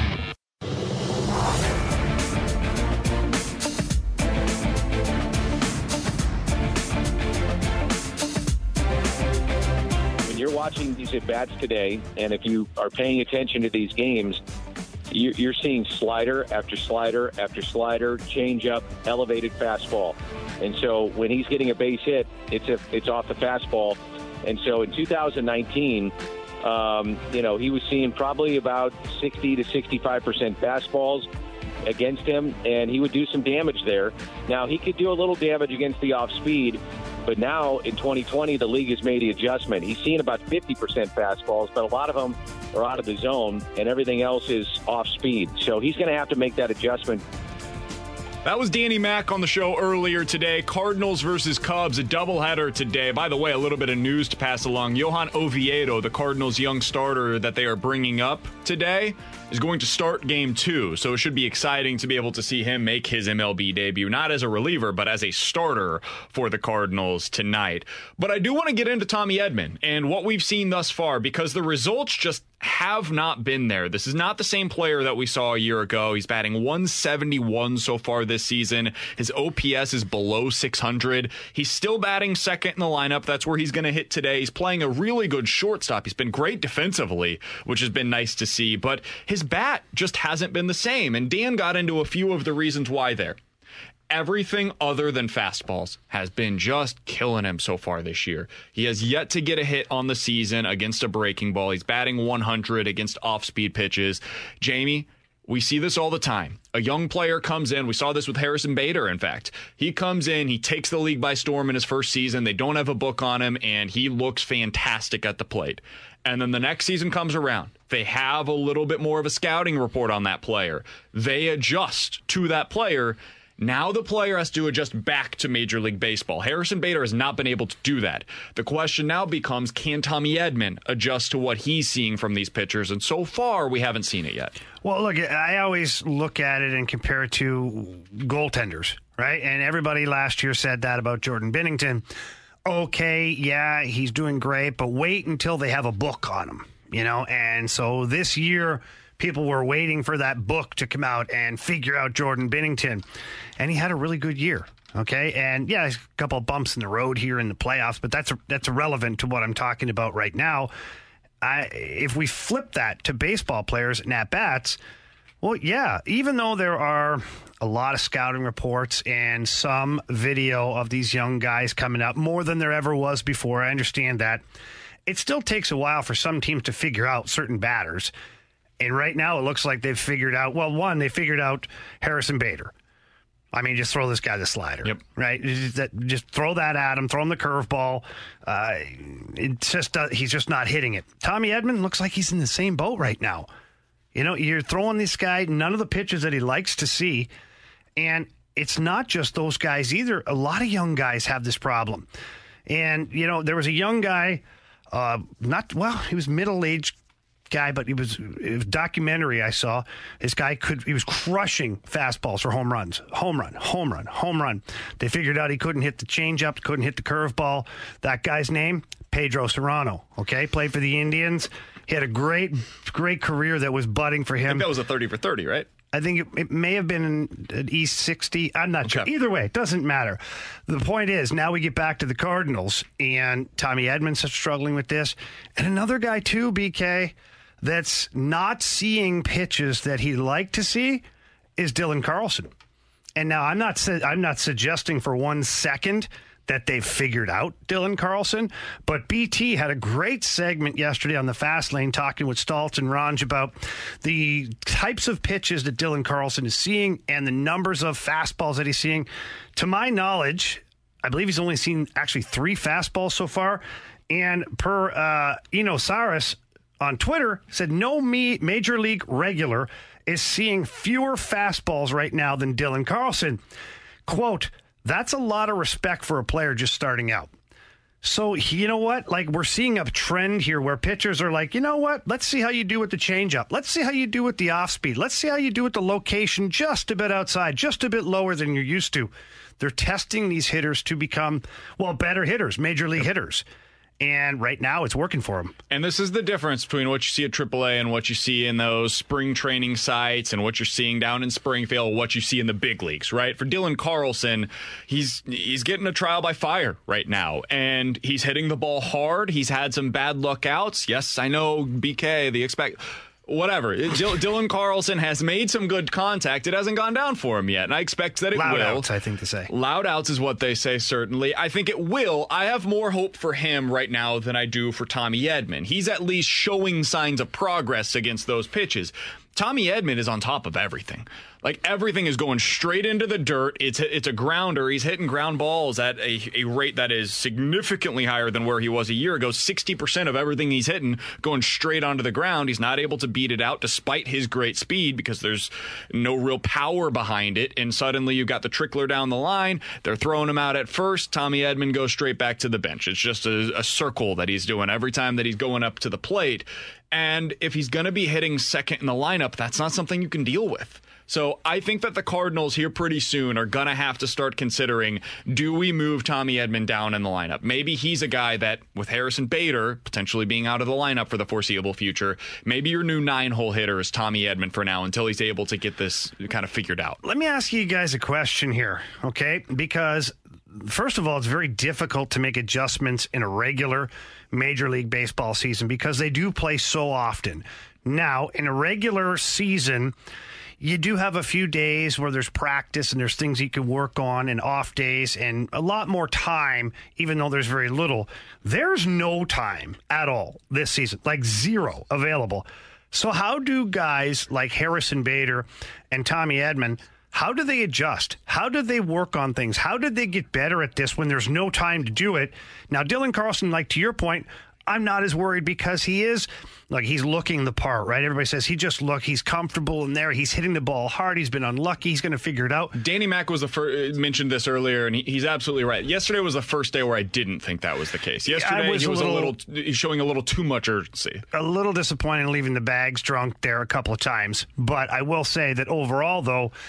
I do think, you know, watching him, the eye test to me, who doesn't know anything about baseball, the eye test to me says he's going to be okay. But I worry about Edman and Bader because where do you improve? How? What do you go out at night in a parking lot and work on? You have nowhere to go. That should be what BP is for. Um, yeah, but how often are you going to be able to do that? In his, we have double header today. Yeah. It's less time than you would like. It is. No, there- you've got a whole other team of guys that you got to focus on too.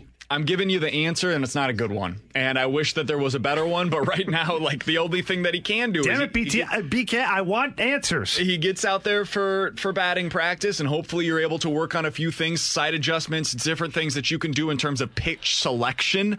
Hopefully that can help out Tommy Edman. He had a great at bat late in the game. It just didn't get the result that you wanted. He he was fighting, he was battling up there, just didn't end up getting the result that you were looking for. So uh, there are certain things that can be done, and I'm sure that their hitting coach coach is working with him consistently. But in the meantime, because of these doubleheaders that they have had, Jamie, there's certainly less time to work on that stuff. That's going to open up a little bit here starting tomorrow. So hopefully that can be something that they're able to work through. And in the meantime, I would, after this first game where he's still batting second, if we don't start seeing some results, there does need to start being some urgency here pretty soon. And I do think a drop in the lineup for him is probably in order. One last thing I'd like to say about Dylan Carlson, and to my point a long time ago about is it too soon? Is it too soon? Did they bring him up too early? They should wait. They should let him marinate a little bit down in the minors and all that stuff. This is actually, to your point, earlier on, and I give you full credit for this. This is why they probably should have him up to let him go through this stuff and figure it out and watch Major League Baseball pitchers because he's not getting those pitches down at the satellite camp. He's getting guys who can't locate like they are here in the majors. So I think this is learning on the fly for Dylan Carlson. It's probably the best move. And 65780 is the Air Comfort Service text line from the 314. Guys, Dylan Carlson has not looked the part of the superstar that he was supposed to be. Give it a little bit of time. Let's give him, I don't know, 10 games. Let's give him a little bit of time. he should be out there each and every day. He is clearly going to be a really good player. I, I truly believe that for the Cardinals. He looks the part right now. Give him a little bit of time. I do believe that those results will start coming I'm him. sorry, didn't we put 400% expectancy on him to hit? Uh, his expected hit rate today is very high because we all four of us expect him Yeah, to hit. so, that's going to change today. Yeah. The junk drawer is coming up next. We're back to the Ribs and BK podcast on 101 ESPN. Let's dive into the junk drawer, and I got to get us started today, Jamie. I can't get enough of these stories. I Uh-oh. cannot get enough of them. All right. More bubbles. Tiny bubble. Kind of. Ooh, Okay, We're all not right. sure on the size, but Hold Zoom, on. Zoom That's what she meetings. Zoom meetings have just been a problem for so many different companies. How many times do we have to hear about somebody making an unfortunate decision while unknowingly being on Zoom with the rest of their coworkers before we all figure out how to turn off our camera when we are, I don't know, on a meeting with the city council members? Oh, okay. Yeah, let's hear this. a couple down in Rio de Janeiro during a meeting about how to guarantee food for students during the pandemic was caught having sex Oh, wow. Get on outta this here. meeting. Did he record it? It was on the Zoom meeting. There were Yeah, but- seven of them. Yeah, but did they record Wait, it? seven of them were having sex? No, two of them having sex. Seven No, that's different what you call people. an orgy. Well, yeah, but I We're was like, on wow, this this, meeting. just got better. There were seven people on the meeting, and one of them unknowingly, which I'm not sure How how, this happens. that? Usually you got to pay for that kind of thing. Yeah. That's what I've heard. Oh, that reminds me. Got to renew my. Oh, never mind. Go ahead. unknowingly still had their camera on I I never while the understand Zoom this. meeting was taking place. Okay. I've done How these many before. of these stories have we talked about have? at this no, point? No, not those. Okay. Here's Okay. the here's the thing though. I always have to like I'm always worried like when I'm on a Mozeliak press conference or a post game Zoom with the Blues. I'm always worried that I'm not muted or that I'm not you know blanking the camera so that nobody can see it. And I'm double checking that 24 7. Absolutely. So, do you think? Let me. This is what goes through my head on this one. You know, certain people are into certain things, right? And um, some people like to be watched. Some dogs like Some- to get after it. Some at night. dogs like to get after And it. I'm Yep. specifically to, to clarify here. Jamie's dog is very into stuffed animals. He's very he active. He has a very active, act, uh, active sexual life. He stuffed the animal. Yes, there's uh, teddy bears that have. Um, yes. So, anyways, um, back to my point originally is if people maybe they maybe they're accidentally on purpose doing this stuff because it's something that they're into. Yeah, you think No about way. that? Like You, know what gotta I'm lose your saying? Job, right? Yeah, Like, there's no way you can you? continue being employed What if after the this. performance is good? You get a raise? That might be Somebody a question a for the bosses around here. Hey, if this, let's say hypothetically, this were to happen. Hey, Ryder, I've got a quick question for you. If, hypothetically speaking, we were in a sales meeting and suddenly there was a group that was doing something sexual in the background that was employed by the station, how would that go over? Wait, It's telling me we would be fired. see, I disagree. I would fire them You if know they what? didn't include me on it. You know what, Rivers? Try I mean, it. the Zoom, the call. Just Try it, Ribs. Try that one again. Take two on that one. All right. So look it, staying in theme with what you just talked about. I too came across a Zoom incident. Uh oh. This one here, a little different.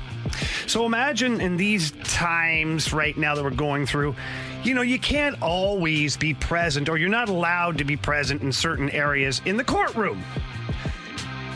So they do a Zoom or they do a, you know, in video conference where you have the lawyers, you have the judge who's actually in his courthouse at that time, and you have the person that's appearing in front of the court on the Zoom as well. And as you can see, it's just just like being in the courtroom except everybody has their own little video screen.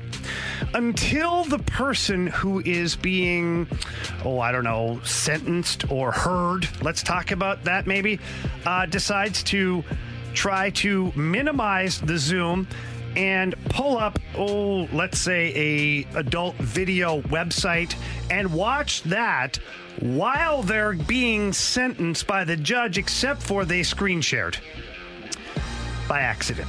Oh. Hypothetically by accident okay and so the judge and the lawyers and the court clerks and all that got a nice visual of people who were having intercourse via this adult website that the um, the the defender the defendant was pulling up in the middle of actually being sentenced Fantastic.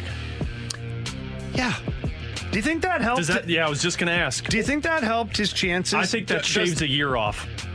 Does the judge then look back on it and is like, you know, after further consideration, I think you're already rehabilitated. Yeah, shaves a year off. The judge actually just suspended the hearing, the virtual hearing, and agreed to re-adjourn the following day.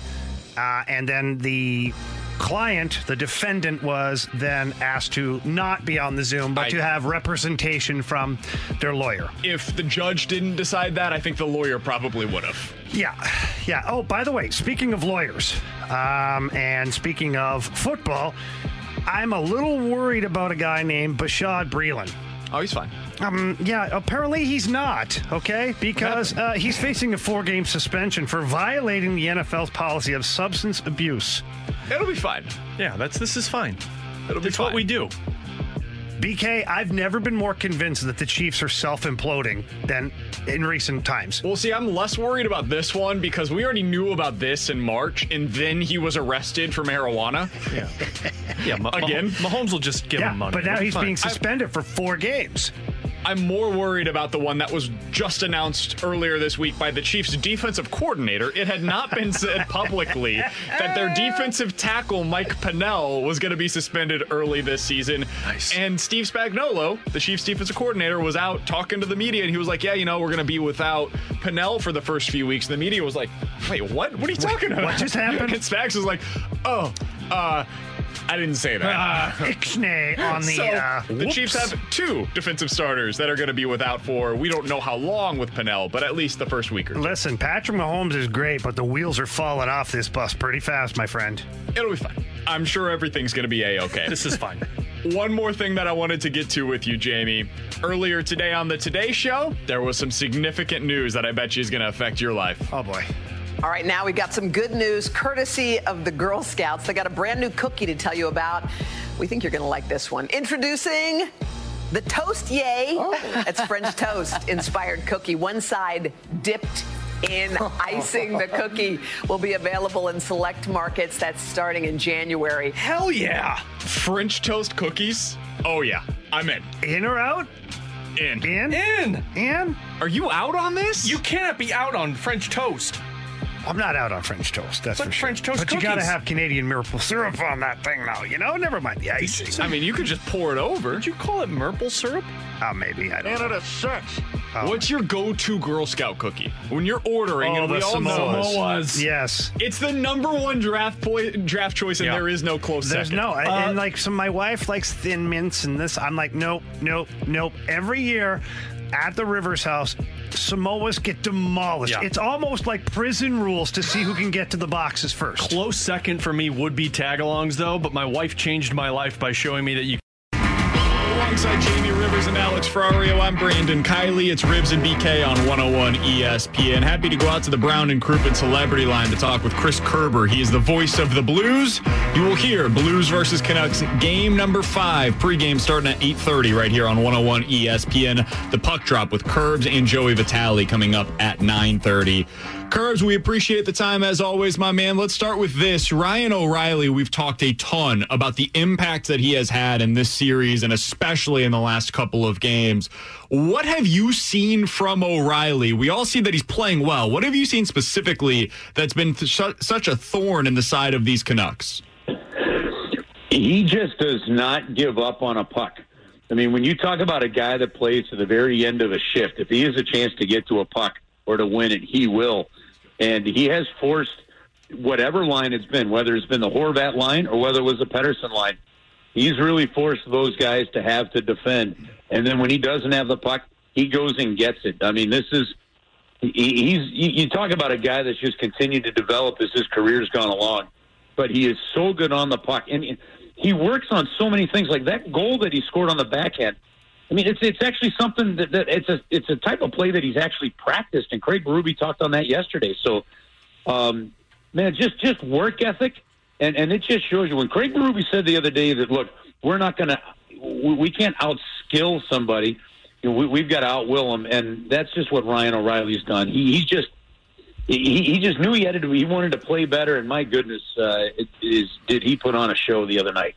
Curbs, speaking of skill and will, um, a couple of adjustments to the Blues lineup. Unfortunately, uh, we hear that Vladimir Tarasenko coming back to St. Louis to get evaluated there.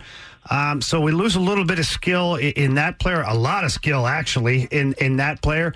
But we do get a little bit of will back in the lineup, hopefully, in Ivan Barbashev. And just kind of isolating those two players, what do you think we can see from the the lines as far as Craig Berube is concerned, or has Chief even discussed any possibilities of where he might slot in Ivan Barbashev? I would I would expect, uh, and, and we did we, we had a chance to talk to Craig uh, just an hour ago, so or 45 minutes ago. So I apologize that we had to push the segment back, but but Barbashev, if he goes in, I look for Mackenzie MacEachern uh, to, to be one of the guys, uh, you know, potentially coming out there. I think he still isn't isn't committing that to us. But to be honest with you guys, I, I just look at who's, you know, I, when the fact that he's had the chance to play Kyrou up the lineup a little bit. I think Jacob De La Rose has been very responsible defensively as a centerman. In that, that I see Ivan Barbashev going in for for Mackenzie MacEachern, in my opinion. And I just don't think Mackenzie has been as effective as, as the Blues could need him to be. And those other guys give him and give uh, some some flexibility with his lines and his lineup, which I, I think is really important. Ivan Barbashev is, is one of those guys that can turn around and, and step into that lineup, and he can give you 12 to 15 minutes, and it's going to be physical play. I'd expect the Blues to start probably with their same penalty killing uh, pairings as they had in the last game since the since you know Vancouver went 0 for seven.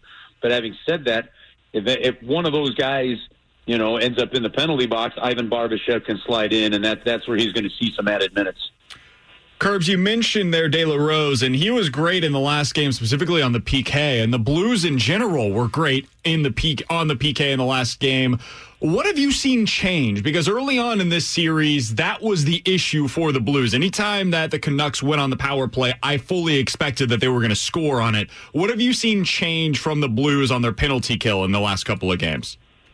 Listen, even in that last game, every time they went on the power play, I fully expected them to score. you know, like and at the end of the game, you're like, oh goodness, they didn't. Uh, I I think the Blues did a better job of getting sticks in the lanes. Uh, I think they did a better job of keeping you know the puck to the outside. Uh, Jake was making saves, which was important. But this this is a this is a stat, especially for a power play that was clicking at thirty percent. That is mind blowing. Twelve minutes of power play time, and only eight shots on goal. I mean that, that's that's what the Blues allowed there. So you know, Vancouver didn't seem as willing, I think, because of the way the Blues are playing them. I, I really do kind of think that Vancouver might have thought it was going to be a little bit easier, and, and they took the foot off the gas a little bit. They weren't as clean with their passes. The Blues defended better. The Blues read better. I thought the Blues pressured more uh, smartly. You know, rather rather than just going, they went when they thought they could really win the puck and not give up some inside battles. And, and I thought to me that was a that, that was just a huge difference in that game. Plus, and then this is not rocket science. Your best penalty killer has to be your goaltender, and when they needed the saves, they got them from Jake. Yeah, Curve. So that's where I kind of want to go here is not just Jake Allen alone, but you talk about a team. And when you say the word team, it's very specific. We're not talking about individuals. And when you say the word depth, certainly we're talking about a number of individuals on that team. The St. Louis Blues have tremendous depth and they are tremendous as a team. And that is what I think makes a big difference. But for you, how important is that now that they've clawed their way back into this series? The Vancouver Canucks have some great individuals and, yes, a good young team, but the St. Louis Blues have a team that just pulls together at all times. How important is that now that it's a sprint to the end of this series? Yeah, I think it's really important. And I think it's important that the guys that were not in the lineup last year or were on last year really understand to continue to buy into that. And, and because, you know, look, last year, every single series that the Blues played went to a best of three. It, it, every single series they were 2 2 in. And, and does that carry over? We asked Craig Berube that, and he said, I'm not really sure that it does because this situation is different. And look at it like this. I, I know at the beginning of the year, we're, we're going in saying, oh, look, the Blues, except for Pat Maroon, are essentially returning the same team. But then look what's happened. You lose Vladimir Tarasenko for the year, and now he's not available for you in the playoffs. The incident with Jay Bouwmeester, you know, took him away from you. So there's no Tarasenko, no Bouwmeester. Massive minutes with those guys. You didn't re-sign Pat Maroon, that one we knew, and then right at the beginning of the season before it starts, you traded Joel Edmondson. So here it is going into Game Five against uh, the Vancouver Canucks in the first round of the playoffs, right? And you've got Jordan Kyrou, you've got Jacob De La Rose in the lineup. You're, you're relying more on Blais and more on Sanford than you did. Remember, those two guys were in and out of the lineup in the first round last year against Winnipeg. You've got uh, Justin Faulk. who, yeah, he did go to the conference final last year with the Carolina Hurricanes, but it's his first run, you know, with the St. Louis Blues there's a, there's a lot of different makeup to this, and so that depth that you're talking about, Jamie, in my opinion, is critically important, um, and not just the depth of having guys to be able to to play the role, but guys that have to kind of get the experience and understand it. And I specifically asked that to Craig this morning if he's seen enough progress on them, and he said, "Yep, he likes the way it's going. He likes the way they're seeing, and they've got to continue to grow if this team's going to have success. Because it's one thing to say we have depth." It's another thing for them for them that depth to get in there and then be impactful in a playoff series. We're talking with voice of the Blues, Chris Kerber, here on 101 ESPN. Blues versus Canucks game number five tonight. Puck drops at 9:30. Pregame with Alex Ferrario begins at 8:30. Some of that depth is also in net. We're seeing Jake Allen now over the last couple of games just look fantastic for the Blues Curbs. And I wanted to ask you, first of all, do you think that he's going to be the guy that gets the start tonight? And second of all, what has he done so well in this series, in your opinion? Yeah, Jake was apparently the first guy to leave the ice this morning, so that's a sign that he's going to be the starting goaltender. Um, and it, Jake's just been Jake. We, we talked to him a week ago you know, on a Zoom call and just asking stuff. And we asked about the role he's playing. He said he actually he said that he thinks that he's he's in the last year and a half he's really found his way as what it what he needs to be and what it means to be a goaltender in the National Hockey League. He's he's taken on the fact that he knows that this has become Jordan Binnington's team, but he said, I need to be ready. I will be ready. He goes, at some point in time, you're going to get in there, and this team's going to count on you and and you he goes i want them to be able to count on me and i want them to know that if i get in there that i'm going to give them the best i can to help this team win. And that's exactly what he's done. Uh, he's been what we've seen from jake in this these last two games i think is a lot of what he looked like a couple of years ago against minnesota. And and that to me is the key. Just very efficient quick movements not sliding in and out of the crease a whole heck of a lot but just efficient saves. And the other thing that he's done, I, th- I think this was tremendous in those last couple of games. He's so good at playing the puck. At times, I think he's almost foiled the Vancouver forecheck just by coming out and playing the puck. And we saw Jake play the puck not only short passes to the defense, we saw him with zone and a half passes to forwards, which totally broke down the Vancouver forecheck. And uh, I think I think that's played a role in it too. And look, I still think you're going to use both goaltenders yet even I mean we've already used have done it once. I think it's going to happen again somewhere along the lines. but the Blues are going to have to get out of this series. And right now, it, it looks like the, it's Jake's series to have. Yeah, Curbs, to your point uh, about Jake Allen, great observation. And then we were talking about that yesterday, and I even was giggling that if Jake Allen was a goalie when I was playing, uh, probably would be at risk because his outlet passes were better than mine. Uh, and you know what? That really does stifle a forecheck because Vancouver, let's be honest, they're they're fighting a lot in their own zone to try and get the puck back. And when they get it, they're not getting any sustained time in the in the blue zone because Jake is so good at the outlet pass. So to your point as well, I, I do think, and you know, in your opinion too as well. I think that every series, when it's done, you almost are able to reset the table for the next series. And if that's the case, depending on the opponent, as great as Jake is playing right now, I do feel that Binnington, if he matches up or he's ready to go, or Craig Berube has one of his gut feelings, that once the series is over, I think you're allowed to reset the table and kind of start from new. Hundred percent. I think it could depend highly on the opponent. The opponent. It could depend, you know, greatly on some career success that they've had against a certain opponent. Um, it, it, it's where do their, shooters tend to shoot, uh, and, and compares to where they uh, the the the other team scouting report is. It was pretty clear, and not, unfortunately, not being able to get into the media scrums to ask these questions, right, or even to pull a guy aside and ask him in the hallway it kind of prohibits some of some of the depth that even as broadcasters we'd like to get some things answered. It's pretty clear that that Vancouver picked a sore spot on Jordan Binnington on that low blocker over the pad, and we know that that's the one of the hardest saves for any goaltender to make. But I mean, when Bo Horvat scores three goals on that side, and, and, and that's where the goals are going in, they found something. I think by the Blues change into Jake Allen, that changes the scouting report of what the team had to do a little bit and they've been able to even the series, I think, because of that. Now, Jake's ability to come out and play the puck, I think, has just been so good.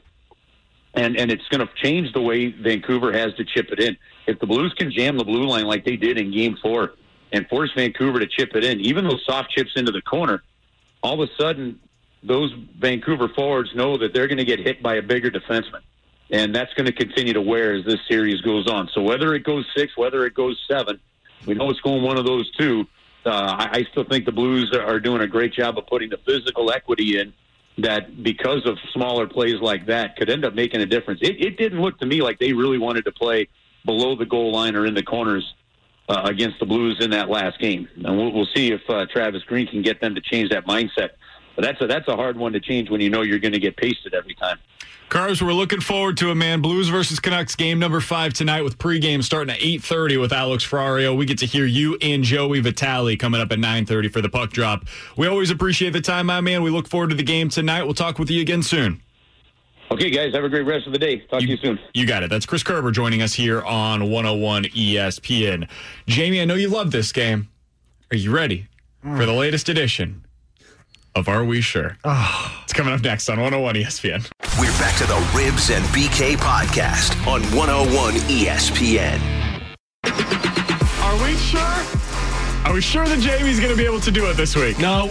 This is stress levels, guys, that I can't even speak to. I get the cold sweats, I get the jitters because I don't. I'm never sure of what you're actually asking you just me. popped four Tylenol before we even started this Oh, segment. I had to practice Six, my five. breathing exercises.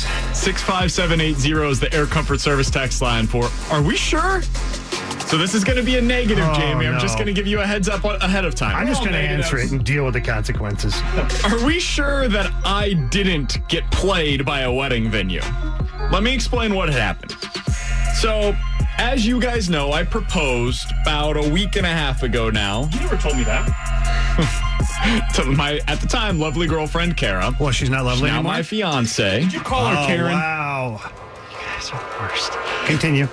So I proposed, and the next step, of course, you got to figure out the venue and the date, right? And the date is basically determined by the venue. What we quickly learned was that because all of the weddings this year have been postponed, 2021 is essentially a year where you're going to have two years of weddings in one calendar year. So, like the Cardinals, double headers. Exactly. All right. So we went to a venue over the weekend. It was the first one that we went to. We absolutely loved it. It, it was basically exactly what we were looking for. It's the Golden right price Corral? range. Uh, that was second on the list. All right. Didn't end up getting there. It was perfect for us, right? The problem is, earlier this week, we were looking at two dates December 4th or the 11th of next year. Those are the only ones they have available for 2021. So we first start looking at December 4th, right? Let's have it as early as we can. That's the earliest option. Well, the person in charge emails us on Monday and says, "Hey, just so you know, just so you know, what happened? just so you know, we have one other couple that is looking at the December 4th option." I'm like, "Oh, she's probably selling this is this is this is her trying to create some urgency, right? Because I told them we are looking at some other options. Mm, you're playing the game. You got played. She then says the next day, sends a follow up email. Hey, by the way, December 4th is officially off the table. We had a couple that just booked it and they have paid their deposit. Ah. December 11th is the last date available in 2021. Panic setting in. Yes. Yeah. Yep. We knew we loved this place. There was no question. It, it has, again, everything we're looking for. But there's one date remaining, and then she did, the kicker really comes in. I ask again, because she was clearly being honest the first time around. Clearly. Is there another couple that is looking at this last date? Because if so, obviously for us, I didn't say this in the email, but the urgency really starts to set in.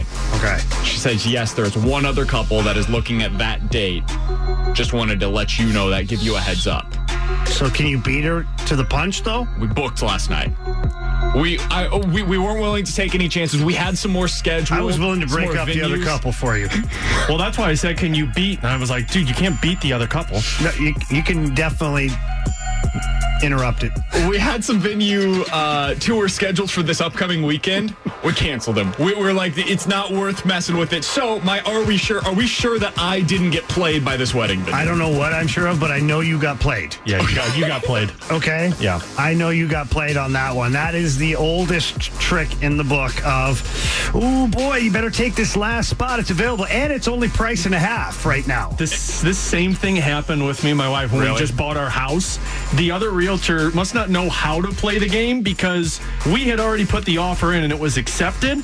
But then they sent us a text and said, "Hey, just so you know, there's another offer on the table for the house." Like, what kind of game are you playing? We just bought the house. Yeah. Didn't understand how to play the game. Not real good. You got at that. played though. Now I do have a follow up question. Yeah, please. Um, with all the that, that wonderful money that will be going out right at Christmas time, have you guys just agreed that your gift is giving yourselves to each other? Whoa, whoa, whoa! What? Yeah. That's the yeah, every sense of the way. Yeah, that's the gift. Mario, don't make it weird, man. Whoa.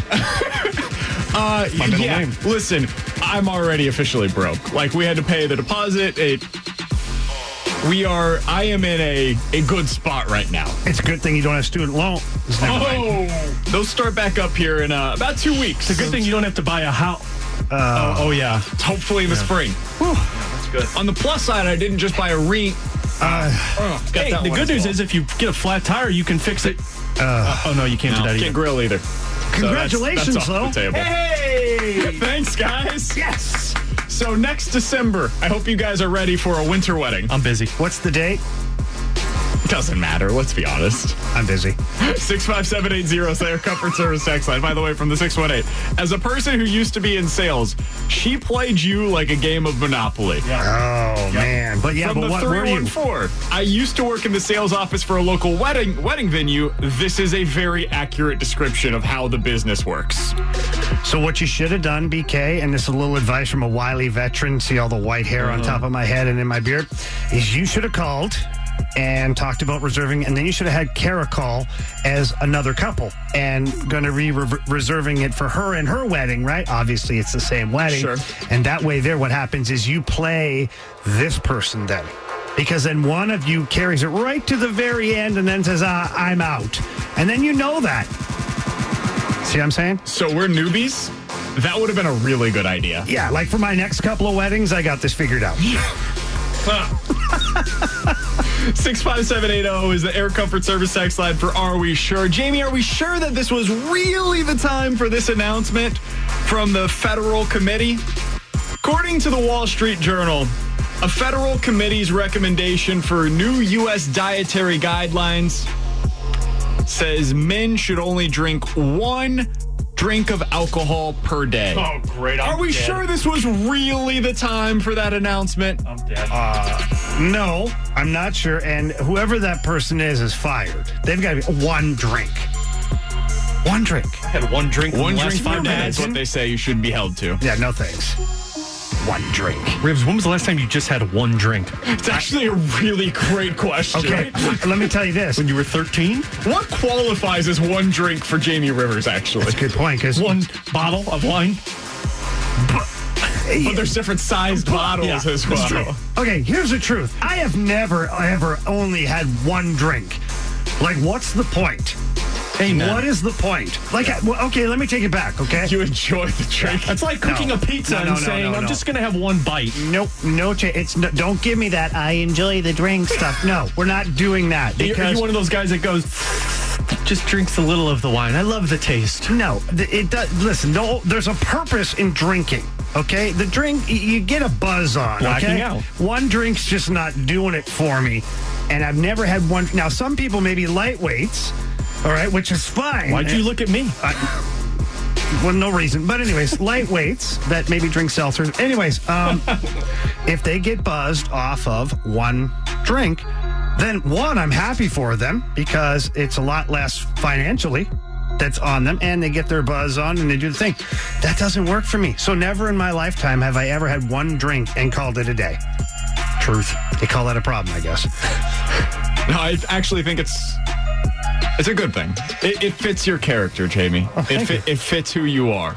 He just called you an alcoholic, Rips. I don't know what he just called me. I'm, not are what we I sure Are we sure that BK didn't just.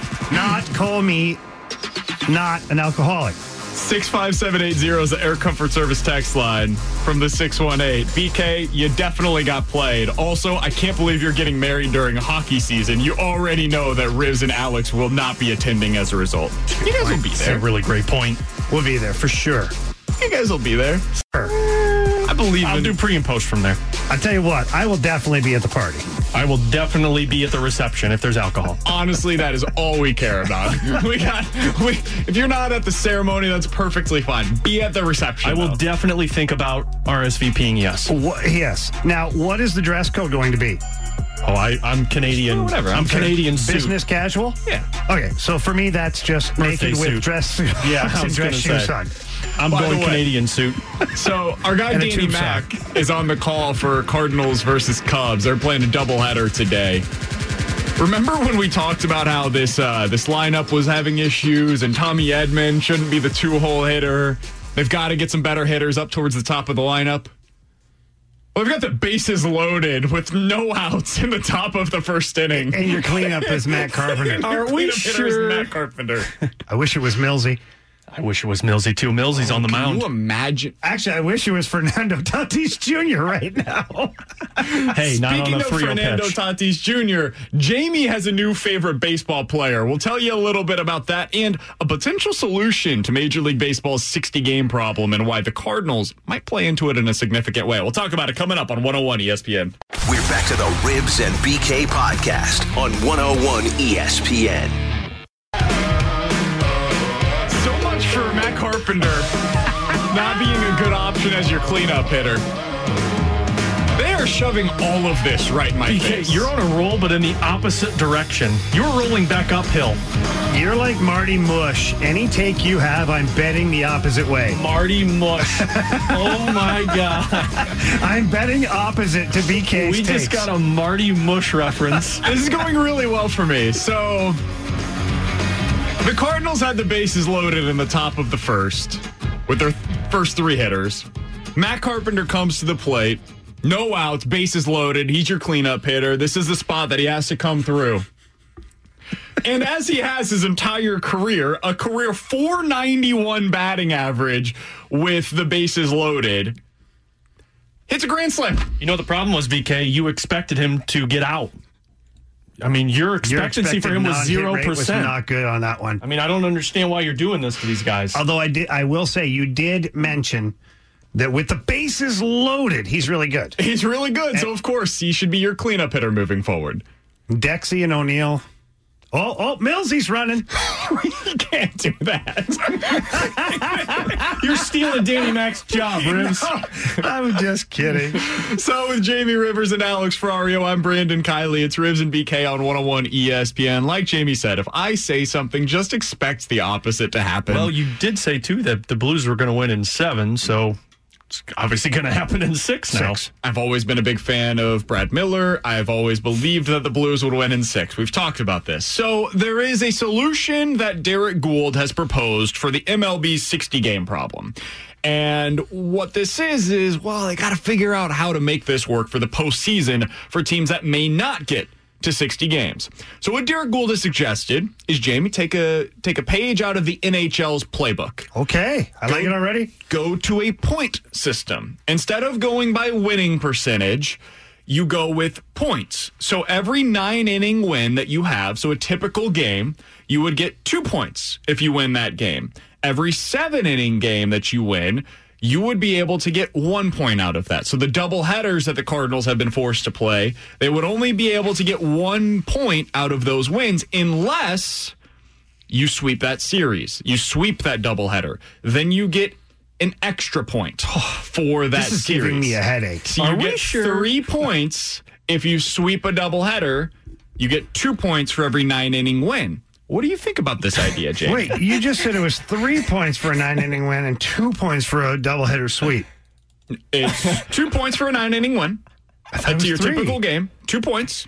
Okay. If you win a game in seven innings, so part of a doubleheader, Okay. you're playing two ga- two games that day. Yep. You get one point for each win. But if you sweep that doubleheader, if you win both games that day, you get an extra point. So you would get three points for that day. Where does the half point come in? There is no half. I feel drunk listening to this right now.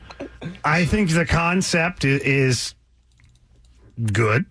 Um, but with, uh, with the nine inning, seven inning doubleheader, this point, that point, minus a point for sunny days, I don't know. I think it's a lot. I think it'd be a lot mathematically for the, the casual fan to pull up on ESPN and be like, okay, let me check the standings. Well, I don't really know. The Cardinals are like five points behind, but I don't know how the heck they get there because they've got a doubleheader, but they only won one, and then the other team won a nine inning game. And I feel like I would be chasing myself with this process. I think it's silly. I think it's totally oh, unnecessary. I think it is silly.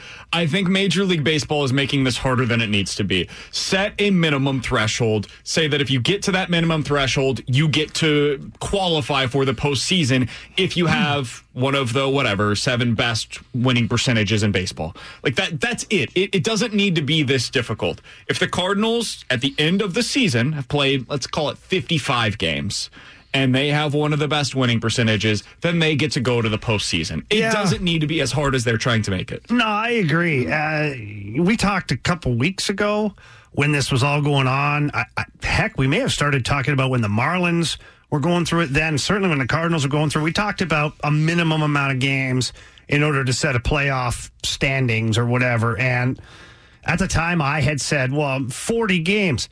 I think that's pretty low.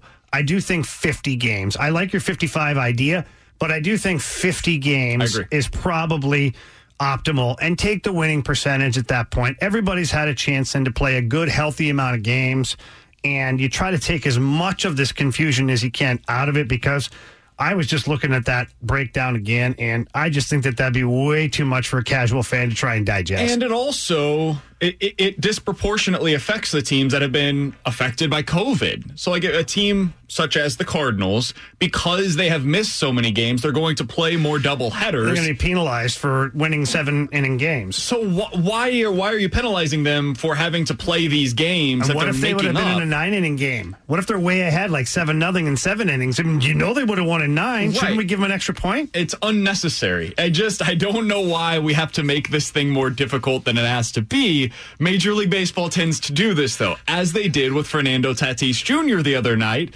when his team was up big. He decided, you know what, I'm going to swing for the fences, just as Matt Carpenter did in my face earlier today. Fernando Tatis Jr. decides, boom, grand slam right then and there. Well, His manager comes out, the opposing manager comes out. They say how unfortunate that was, how he shouldn't have done it. He didn't see the signs, whatever. Fernando Tatis Jr. comes out, he apologizes, and then last night, this happened. Tried to steal third base is Tatis made safe by the umpire, but Frazier said he got him, so they were coming off the field. He did get him. It looked like on the back leg. He is now safe. So call stands. Good. That was the play by play of Fernando Tatis Jr. late in the game, stealing third, up six to zero with two outs.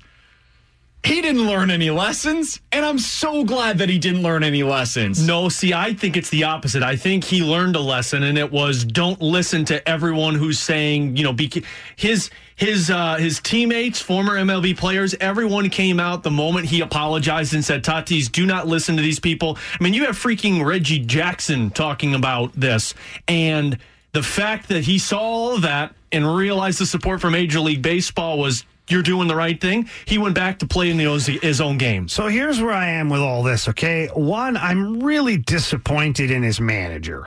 You don't come out and talk about how your player, you know, ignored the signs, blah, blah, blah. You have his back yeah. no matter what. You Can you imagine Craig Berube coming out in the media and saying, oh, yeah, Ryan O'Reilly shouldn't have put that puck in the empty net. We're already up by three goals. No, you, you wouldn't see that happen. So I'm disappointed that the manager did not just come out and have his back and then behind closed doors, if he wants to abide by this stupid unwritten rule, then you so talk to stupid. the guy behind closed doors. And listen, man, Fernando Tatis Jr., this is like schoolyard baseball. This is what people grew up playing. Never before, when I played Little League, did my coach say, hey, by the way, on a 3 0 count, you got to take a pitch. No, swing away, man. Yeah. Hit a dinger. Yeah. Steal third. Do whatever you can. I'm impressed by this guy. And yeah, look at he's not my favorite player yet. Okay, Joe Kelly. I mean, this guy here. Okay, Joe Kelly Fight Club. This guy is is my guy right now. However, I love I, now I find myself looking at the highlights specifically to see what he's done. And so, if that's the case, then I think he should keep doing it. The manager, his manager, should just accept it and enjoy it. And heck, Major League Baseball, be happy you have something fun to talk you about. You don't like him stealing thirds, then throw him out. You don't exactly. like him hitting a home run or a grand slam on a 3 0 pitch, then throw it deeper or to the outside where he can't reach it.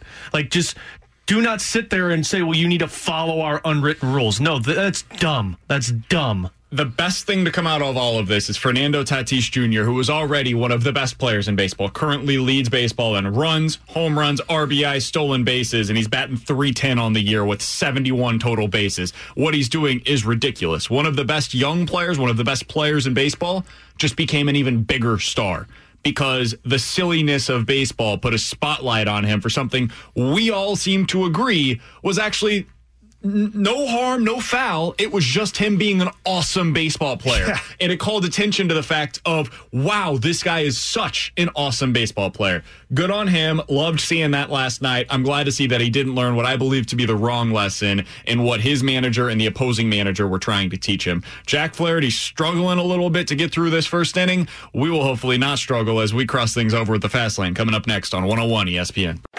We're back to the Ribs and BK podcast on 101 ESPN. With Jamie Rivers and Alex Ferrario, I'm Brandon Kiley. Time to cross things over with the fast lane. Andy Slater's in studio. What's going on, buddy? What's Andy What's Slater? Andy Slater. I actually the other day I was perusing Twitter and I saw this tweet from a guy called Andy Slater. Somebody had like liked it or retweeted it, and I did a double take. I'm like, wait, there's actually an Andy Slater? I do that sometimes. Who's uh who's the guy who's the who's the local news reporter? Is it Anthony Slaughter? Sometimes, oh yeah. Sometimes I do that too, where I'm looking like, wait a minute.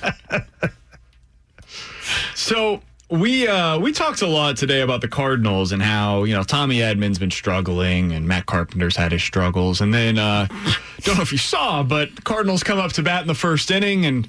Kolten Wong gets on base, Tommy Edman gets on base, Paul Goldschmidt gets on base, and Matt Carpenter just hits a, a grand slam right in our face. How do you like those apples? Uh, I like them a lot.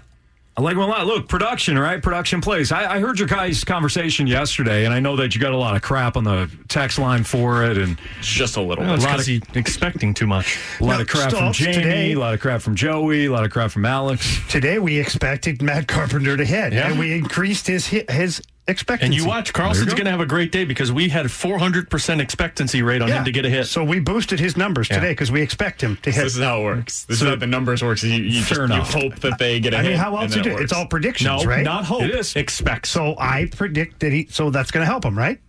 Do you know? Do you know who had who has like unbelievable, uh, an unbelievable barrel rate, unbelievable exit velocity rate, unbelievable everything? Dylan Carlson. Tyler O'Neill. Ian Happ.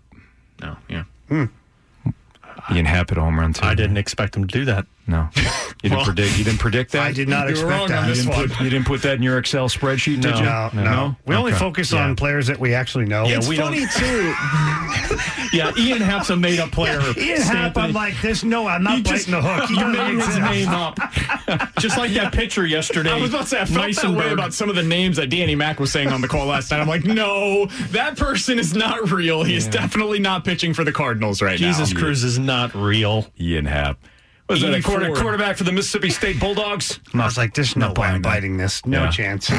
I love though uh, to to your point, Stoltz. My favorite thing is when you've got a guy that is struggling. Like we all know, we all know the story about Matt Carpenter a couple of years ago, right? The Cardinals go to him with all of the advanced numbers. Right. His his results were not good, but the advanced numbers said, no, no, no, you're gonna be good. It's it's gonna come your way. And then eventually, we all know how that went. He was fantastic in the second half of that season. All of the underlying numbers held true, and he ended up being able to make it up. But if you do it the other way around, where a player is hitting really well, but the numbers don't support it, Right. it's no, no, no, no, no, no. This guy's an idiot. Get him off the air. It's great. Well, look, both things can be true, right? You could be productive, and you can also have certain metrics that suggest you won't keep it up over the entire season. Yep. That's that's what it is, and that's what we're seeing right now with Carpenter, and that's what we're seeing with. Uh, Dexter Fowler, and that's what we're seeing with pretty much the entire lineup. The, the, the numbers don't look great for Paul Goldschmidt either, but he continues to be productive. The two guys I just mentioned, they're productive. See, they're going to stay in numbers the for me lineup. look good. The ones I look at are good. You're looking at the wrong numbers. I got you. See how that works? that makes sense. We got batting average in front of you.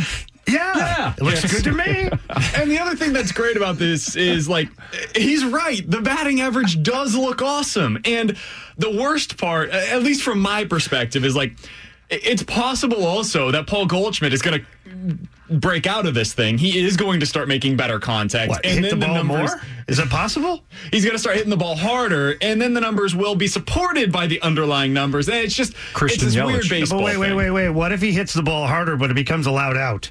Well, then that that reverts the other way. See, I don't like that. Baseball's a weird game, man. The, one of the best hitters in baseball right now by the numbers is Dexter Fowler. And if you look at the advanced numbers, he's one of the worst hitters in baseball. So that's where we are. It's a shortened season, and sometimes there's just there's not enough of a sample size to where these You know, things revert back to the norm. Well, luck is a thing too. I mean, I, I know that you you got crushed because you you had said that yesterday. He's getting lucky, or whatever. And what you mean by that, and I think you eventually clarified, but it was under the it was under the criticism, so it probably didn't get out.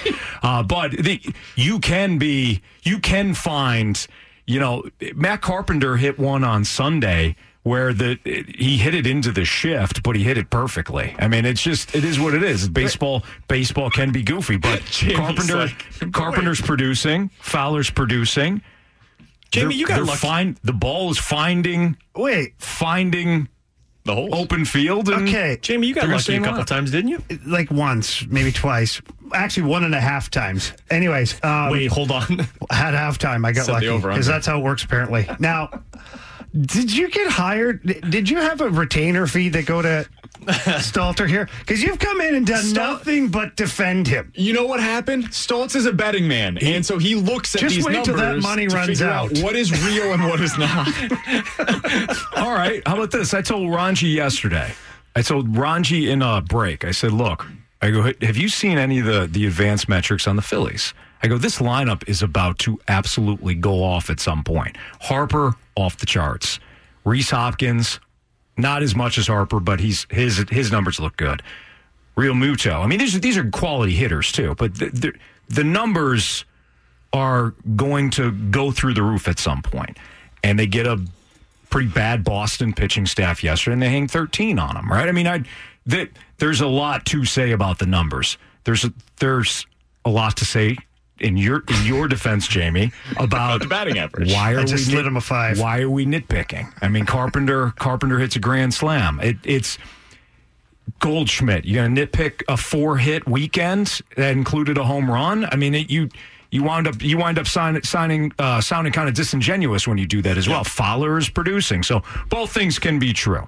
Six five seven eight zero is the Air Comfort Service text line from the three one four. Guys, Jinxie Cats got to stick together. That's why BK and Stalter defend one another. Wow, fair Yikes. point. I'll tell you what if if you want to put your money where your mouth is on this, let's do it. What did you just say? That's a challenge offered. What does he want? What? What's He wants you to put your what you mouth wanna do? where his money is. What's Fowler? What's Fowler's batting average? I don't now? know. Three ten. Three ten. You set the number on the Of batting what? average. I don't even know how By to the place a bet with this. You just the end, you by the guide end me of the through year. this. By the end of the year, where do you, Alex? Where do you think Dexter no, Fowler's No, batting I'm not doing that gonna be? because my expected hit rate for Dexter Fowler, I don't expect him to do well after this week. This is so. So what's coming up on the fast lane today, bud? More of this. Hold on, I want to put the mouth where the money is. Let's let's look at this. Where let me put the money here? We'll do that off the air. Staltz, what's coming up? We got Blues, Blues and Canucks game five breakdown throughout the entire show. Since you don't get much hockey on this show, we're gonna pick up the listeners here and do some hockey on a on our show of the four hours. Have you guys watched a game yet? I mean, come on, it's ridiculous. I have. I usually I know you have. guys. I tune Yeah, out Alex, when Alex Puck and I've. Jesse. been glued to Fowler and Goldschmidt. Sorry. I usually hit my sleeping bag once the puck drops. Lots of Blues. We'll uh, we'll stay updated on the Cardinals as well and have a good show. That's coming up from 2 to 6. We'll be back tomorrow at 11. Blues versus Canucks. Game number 5 tonight. Pre-game at 8.30 with Alex Ferrario. We will have the puck drop with Curbs and Joey coming up at 9.30.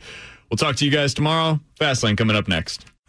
You have been listening to the Ribs and BK podcast on 101 ESPN.